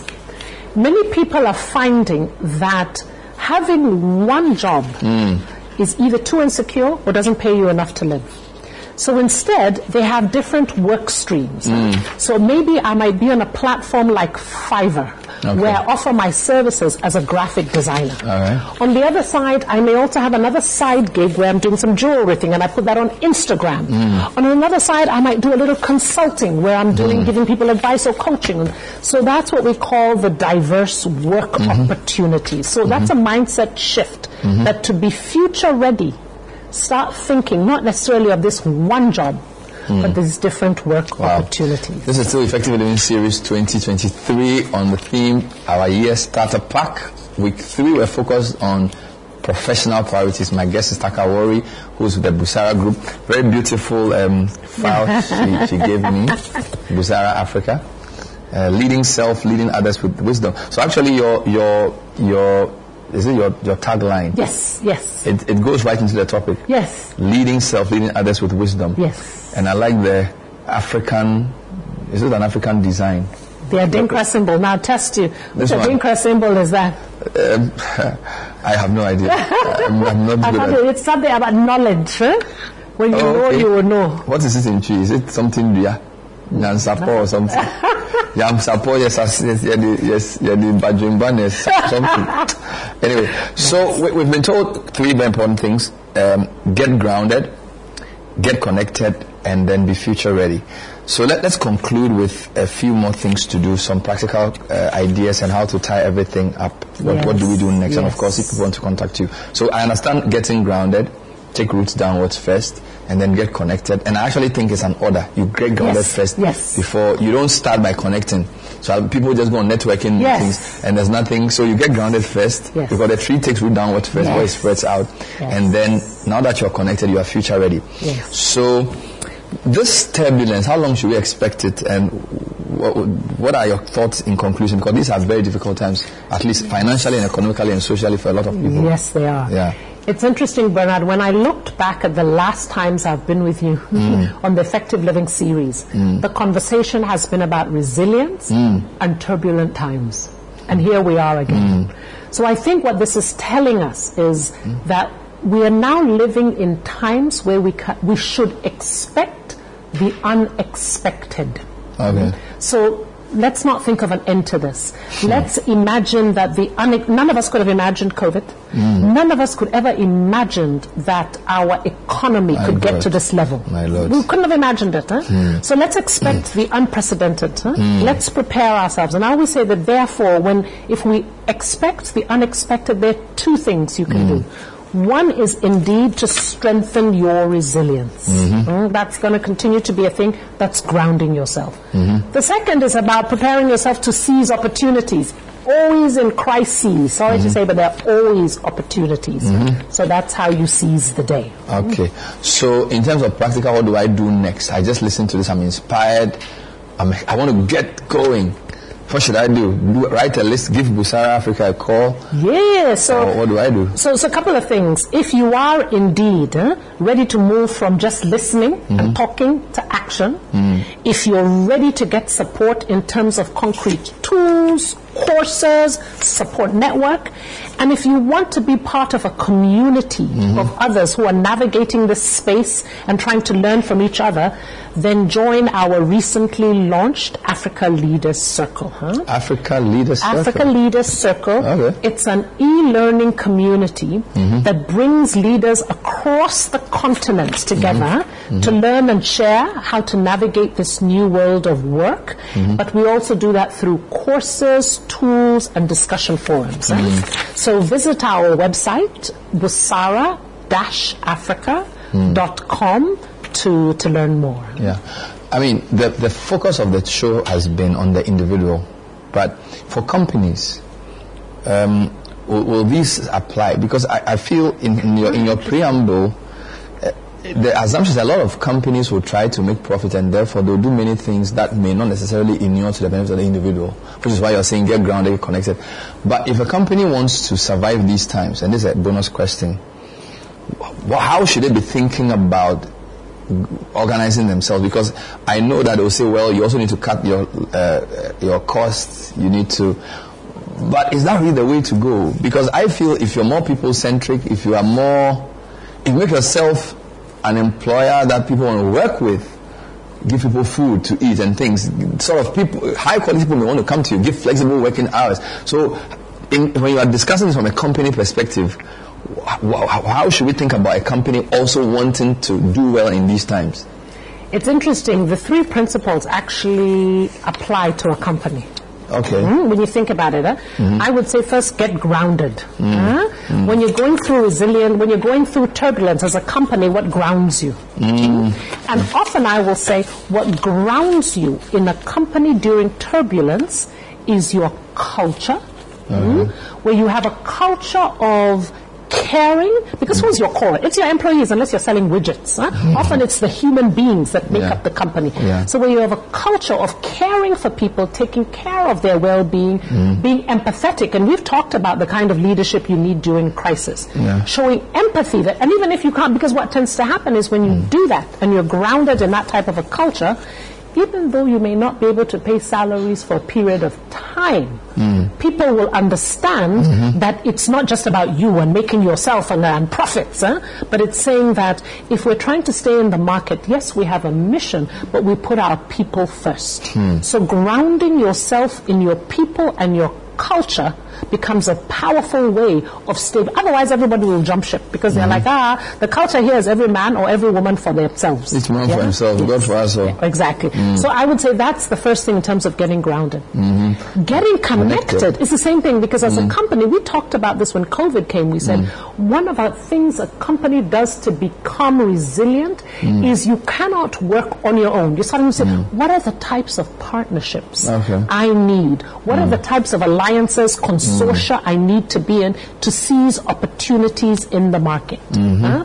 What are the relationships, maybe with service providers, Mm. with my finance? All of those relationships help you Mm. as a company to navigate difficult times. Mm. Being future ready, again, you can see for a company, it's Yeah. saying, all right, where is this market going to? Yeah. How may I have to adjust Mm. my business model to remain relevant, Mhm. to continue to be useful and helpful to my customers or my clients? So interestingly enough, they also apply. I, I think this is this is amazing. So even though this topic was more for the individual employee or person working, they do apply to companies Yes, as well. yes. Because I feel a lot of companies are struggling Yeah. and they they they they have no idea how to manage themselves. All right. So in terms of Busara itself, where can we find you? Did you give us your website? Did yes, you give us so your it's Busara dash Africa Busara dot com. Africa? But connect with me on social media. Huh? If you Okay. just even Google my name, Taaka Awori. you'll T A A K A. Yes. Award. Do you respond to your messages? So Yes, yes. If you connect with me on LinkedIn, I will definitely Okay. respond to that. Do connect Yes. with me. You can connect with me on LinkedIn. If you Google my name, our website will come up. Get on Facebook. We are also on Facebook as well. Mm. Yeah. Just finally, you've been in people development and corporate, like you help companies. How how rewarding is it when you? I mean, how do you know you are doing well? Because you've been like I know people have come to you. Some people have come through this program to you that you've been talking to. How do you measure? Because it's not like you are you are mining gold and you have Yeah. twenty thousand metric tons that you can sell.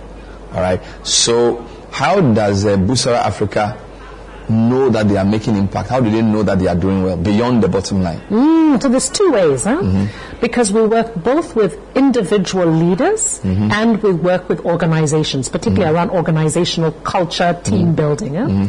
At the individual level, particularly when I do coaching and leadership development, people will definitely be able to tell you, oh my goodness, Taaka, what an impact. But also for a lot of the work that we do, we have measures to, to, to for companies to do their return on investment. Huh? So for instance, how were people behaving before? Huh? And what was the leadership practice afterwards? But it's often the testimonials at the individual level where people will say, wow, and we've worked, I've been doing this now, Bernard, can you imagine, almost 10 years. In Ghana? Yes, in Ghana. Huh? And so people will tell, one of our, our program associate now, Mm. it, Robert, is somebody who I trained nine years ago. So he says, I benefited from the leadership. Then he was, he, he's gone on to be country director, Amnesty. So those kinds of impacts, those testimonials are powerful. Mm. At a company level, what we tend to find is we have return clients. Yeah. So companies we've worked with one year, they work on key issues, then they come back and say, okay, this has shifted. And a lot of our global clients Mm. are that way. Huh? They'll come back on one issue and say, we're working on this because often we find that organizational culture, Mm. changing business models, Mm. these are not one-time things. Mm. These are things that you're constantly working on over a period of time. So I have a couple more questions for you. When I when I talk to companies, uh, maybe they are inviting me to talk about something. They Yeah. will say one of their biggest challenges is that when they invest in people, people don't stay. So almost every company I go to and we talk about is how do you keep your people? So like we've identified this young person, paid for them to learn the skill, they become so good, so it's a programmer, and then they get poached and they get worried and they wonder whether the solution is to not invest in people or to invest in so many people and then even if some people leave, okay, that's the first question. The second question is, I, I, when I speak to people who are much younger than myself, they see the workplace differently. So I was born in the 80s, Mm. and for us, I'm not, I may be generalizing, but we sort of be very loyal. When I speak to the younger people, they feel, you know what, I want to do my own thing. I want to do gigs. So like, I can come and do three hours for you and do my own thing. And I feel they're more confident that way. And I'm not sure whether it's just a sign of their generation, the way the opportunities, or whether the companies are doing something wrong. No, there, in fact, let me mm. start with the latter. Mm-hmm. What you're seeing is a reflection of the changing world of work. Mm-hmm. Huh? So, what the younger people are recognizing Mm. is that you can get a much more rewarding professional experience and better financial income where you're doing different gigs. Mm. You're doing different things. You're not stuck in one particular role. Mm. So, it's not that as companies we're doing anything wrong. What, what's incumbent upon us Mm. is to be flexible enough like to say if these are the services we need, if this is the talent we need, how do I structure uh, our how, how do I structure our systems So that we can benefit from the person and let them also exactly do Yeah. other things? I get it. What are our accountability mechanisms? How do I hold them accountable? Hmm. How do I pay them? huh? All of those things. So it's us. It's about us it's our, it's our job to make sure they can, we can, they can give of their best but still be fulfilled. That's exactly I it. like huh? that. Mm-hmm. Which turns to the retention issue. Huh?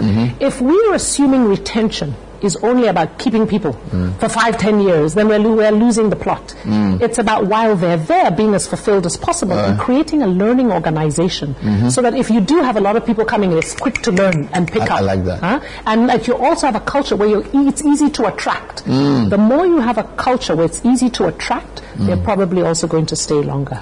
That's possi- p- probably the entry into a different book. You launched the book recently, though. Just Yes. to, um, what's the title? When can we get the book? Okay, so it's Leadership in Africa Redefined. Yes. Okay, and you can find it at um, Shell Signboard, Okay. Video Bookshops. Okay. And yeah, those are the, and of course on Amazon online. Wonderful. Taaka, it's always a pleasure having you. Ah, likewise, Bernard. Taaka is with Busa Africa. She's talking to us about leading self in the new world of work, but we, we touched on many things. Uh, if you like the video, click and share. Thank you for watching. We'll be back next time with another program. See you next time. Bye bye.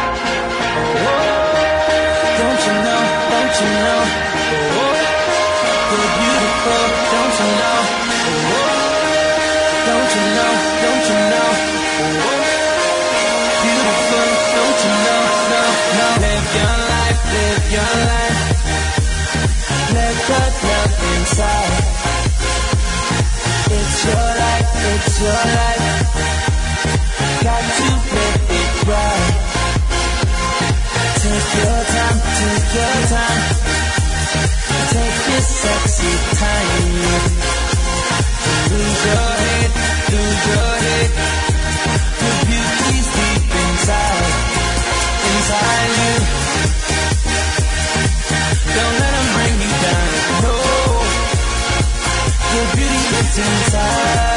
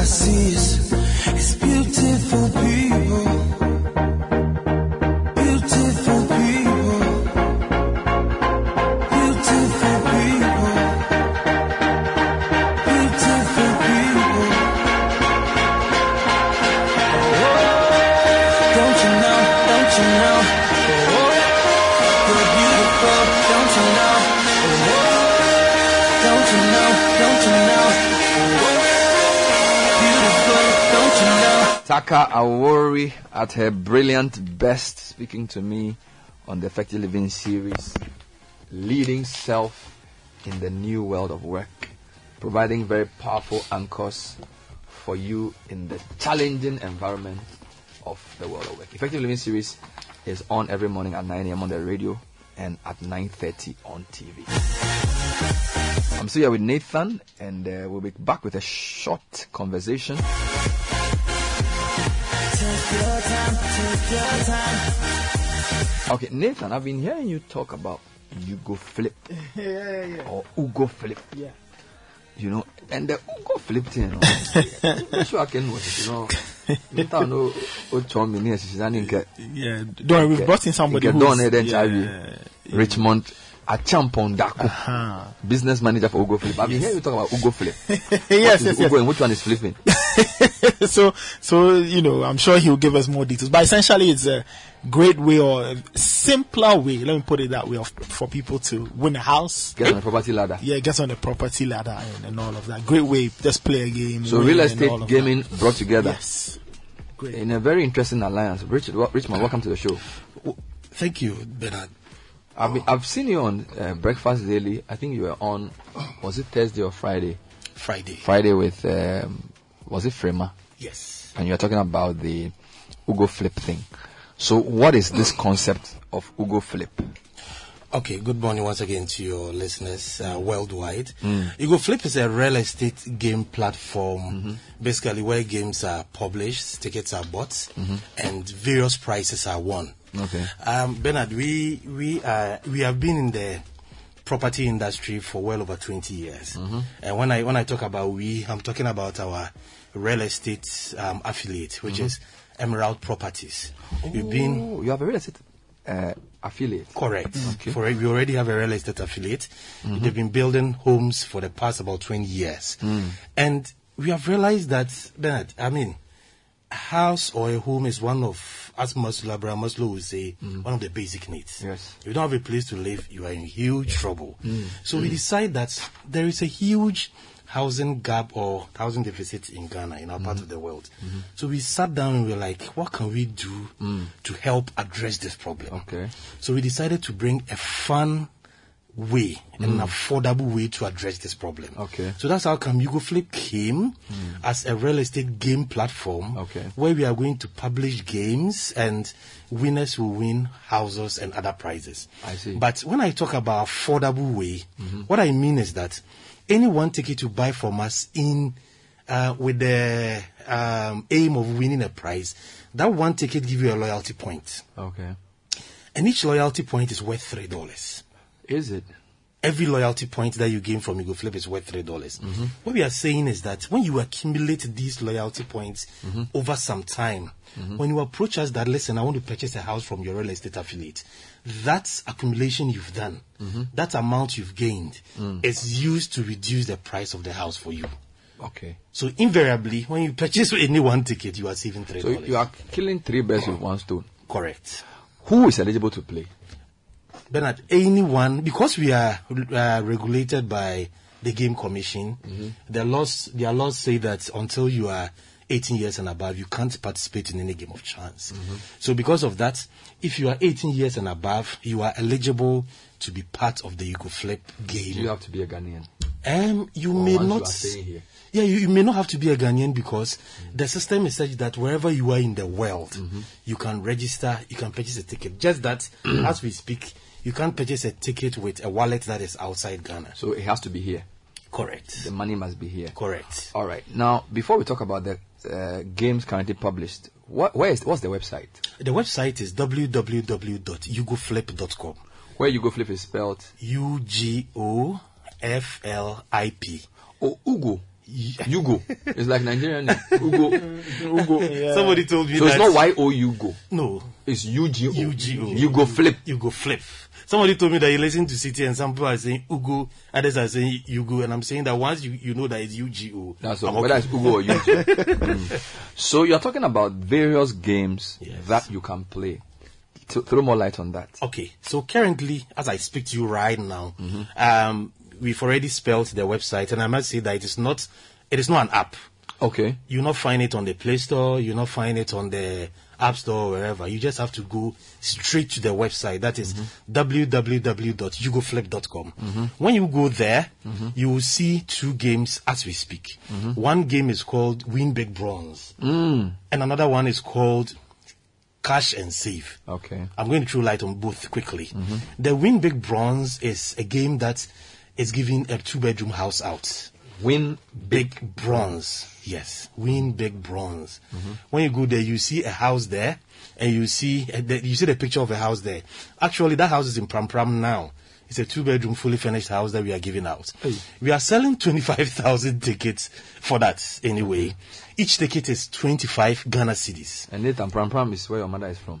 yes. You, you killed three birds with one Yeah, stone. Yes. Get a house there. so one ticket is 25 Ghana cedis, Uh-huh. and you are selling 25,000 tickets. Mm-hmm. With this particular game, the condition is that for you, for the winner to be eligible to receive the house, Mhm. all 25,000 tickets must be finished. Mhm.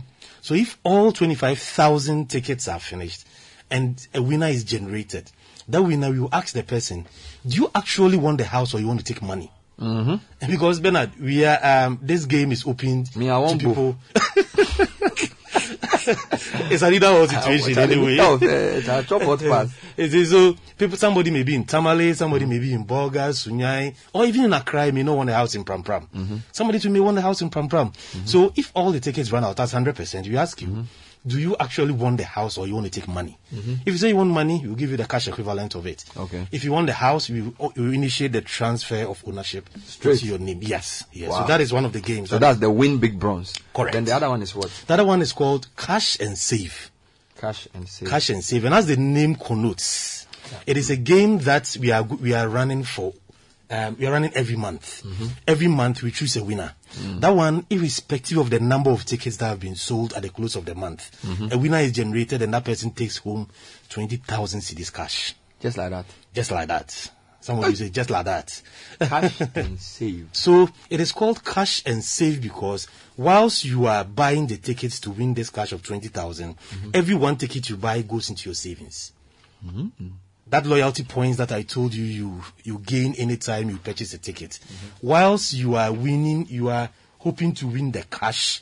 At the same time, every one ticket you buy is going is giving you a loyalty point that gives you savings. That is how can we call it cash and save. So as I speak to you, those two games are there now that people are buying tickets for, and I'm urging people to buy tickets for them. We're speaking to the uh, business manager for Ugo Flip, Richmond Champon Daku.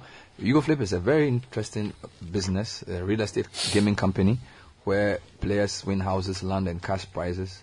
And they have two main games. I'm sure there are more that will come up. The Win Big Bronze and the Cash and Save, where different combinations of things can be done to win different combinations of things. Essentially, you buy a ticket, you flip, and it saves you a loyalty point towards the purchase of a home from their partners, Emerald Properties, or you also save to either get cash or you get other properties. So let's talk about the loyalty points and how people can get in touch with you. So when you talk about loyalty points, can you throw a bit more light on that? Okay, so like I initially said, the loyalty point is gained anytime you purchase a ticket. Mhm. So when you purchase one ticket, you have one loyalty point. Mhm. When you purchase when you purchase ten tickets, you have ten loyalty points. Mhm. So the more you purchase the tickets Mhm. and accumulate the points, it will get to a time that maybe, for example, maybe in, in the space of three years, Mm. you have accumulated like you have bought like thousand tickets. Mm-hmm. Because you bought thousand tickets, mm-hmm. you would have thousand loyalty points, mm-hmm. extending to three thousand dollars because each point is one. Yes, each Okay. point is three dollars. Yes. Mm. So when you have that amount, when you approach us that, listen, I want to purchase a house now. I'm now ready. We are going to, you are going to point the house that you want to purchase anyway. Mm. When you point it out, we look at the price, then deduct that amount of points that you have accumulated from the price. Then the rest you take your mortgage or whatever way that you want to pay and, Mm. and address it. Mm. But before I go to how you can contact us, another game is coming on. I think today or tomorrow. It's called Land and Save. Land and Save. It just it's just like the win big bronze. That one, a land will be put up is the same as at the same place, Solid Lagoon Estate in Pram Pram. It's a land, it's a bare land. Somebody may want a land to build him or herself. So that one too, they take they, it will come out today. The ticket is twenty five cedis. You buy and you can Mm. you can actually win. So if you want to contact us, we are on www.ugoflip.com. Like I said, Mhm. when you go there, you can purchase your ticket. If you want to call, WhatsApp, um, um, um, Telegram us, we are on 055 133 9879. 055 133 9879. You can also drop us an email on info at ugoflip.com. Mm. Info at ugoflip.com and we respond to you. Wonderful. Thank you very much, Richmond, business manager for Ugo Flip, talking to us about their games and how to get in touch. Thank you so much. This is the Citi Breakfast Show, the city's biggest conversation. Join the conversation on the Citi Breakfast Show on Facebook at facebook.com forward slash citi 97.3, Twitter at twitter.com forward slash citi 973, and Instagram at instagram.com forward slash citi 973 with the hashtag CitiCBS. The Citi Breakfast Show. Rise above the noise. J Martins. Yeah. Uh, Let's do this. Now waiting they happen. Eh? Why you they worry? Life for now, JJ, so just try to take them softly. Come on. Even if you lose, hey, with some of money. Okay. No matter the problem, never let them weigh you down. Hey, if you believe, you go defeat. Stand up to your feet and say no to your defeat.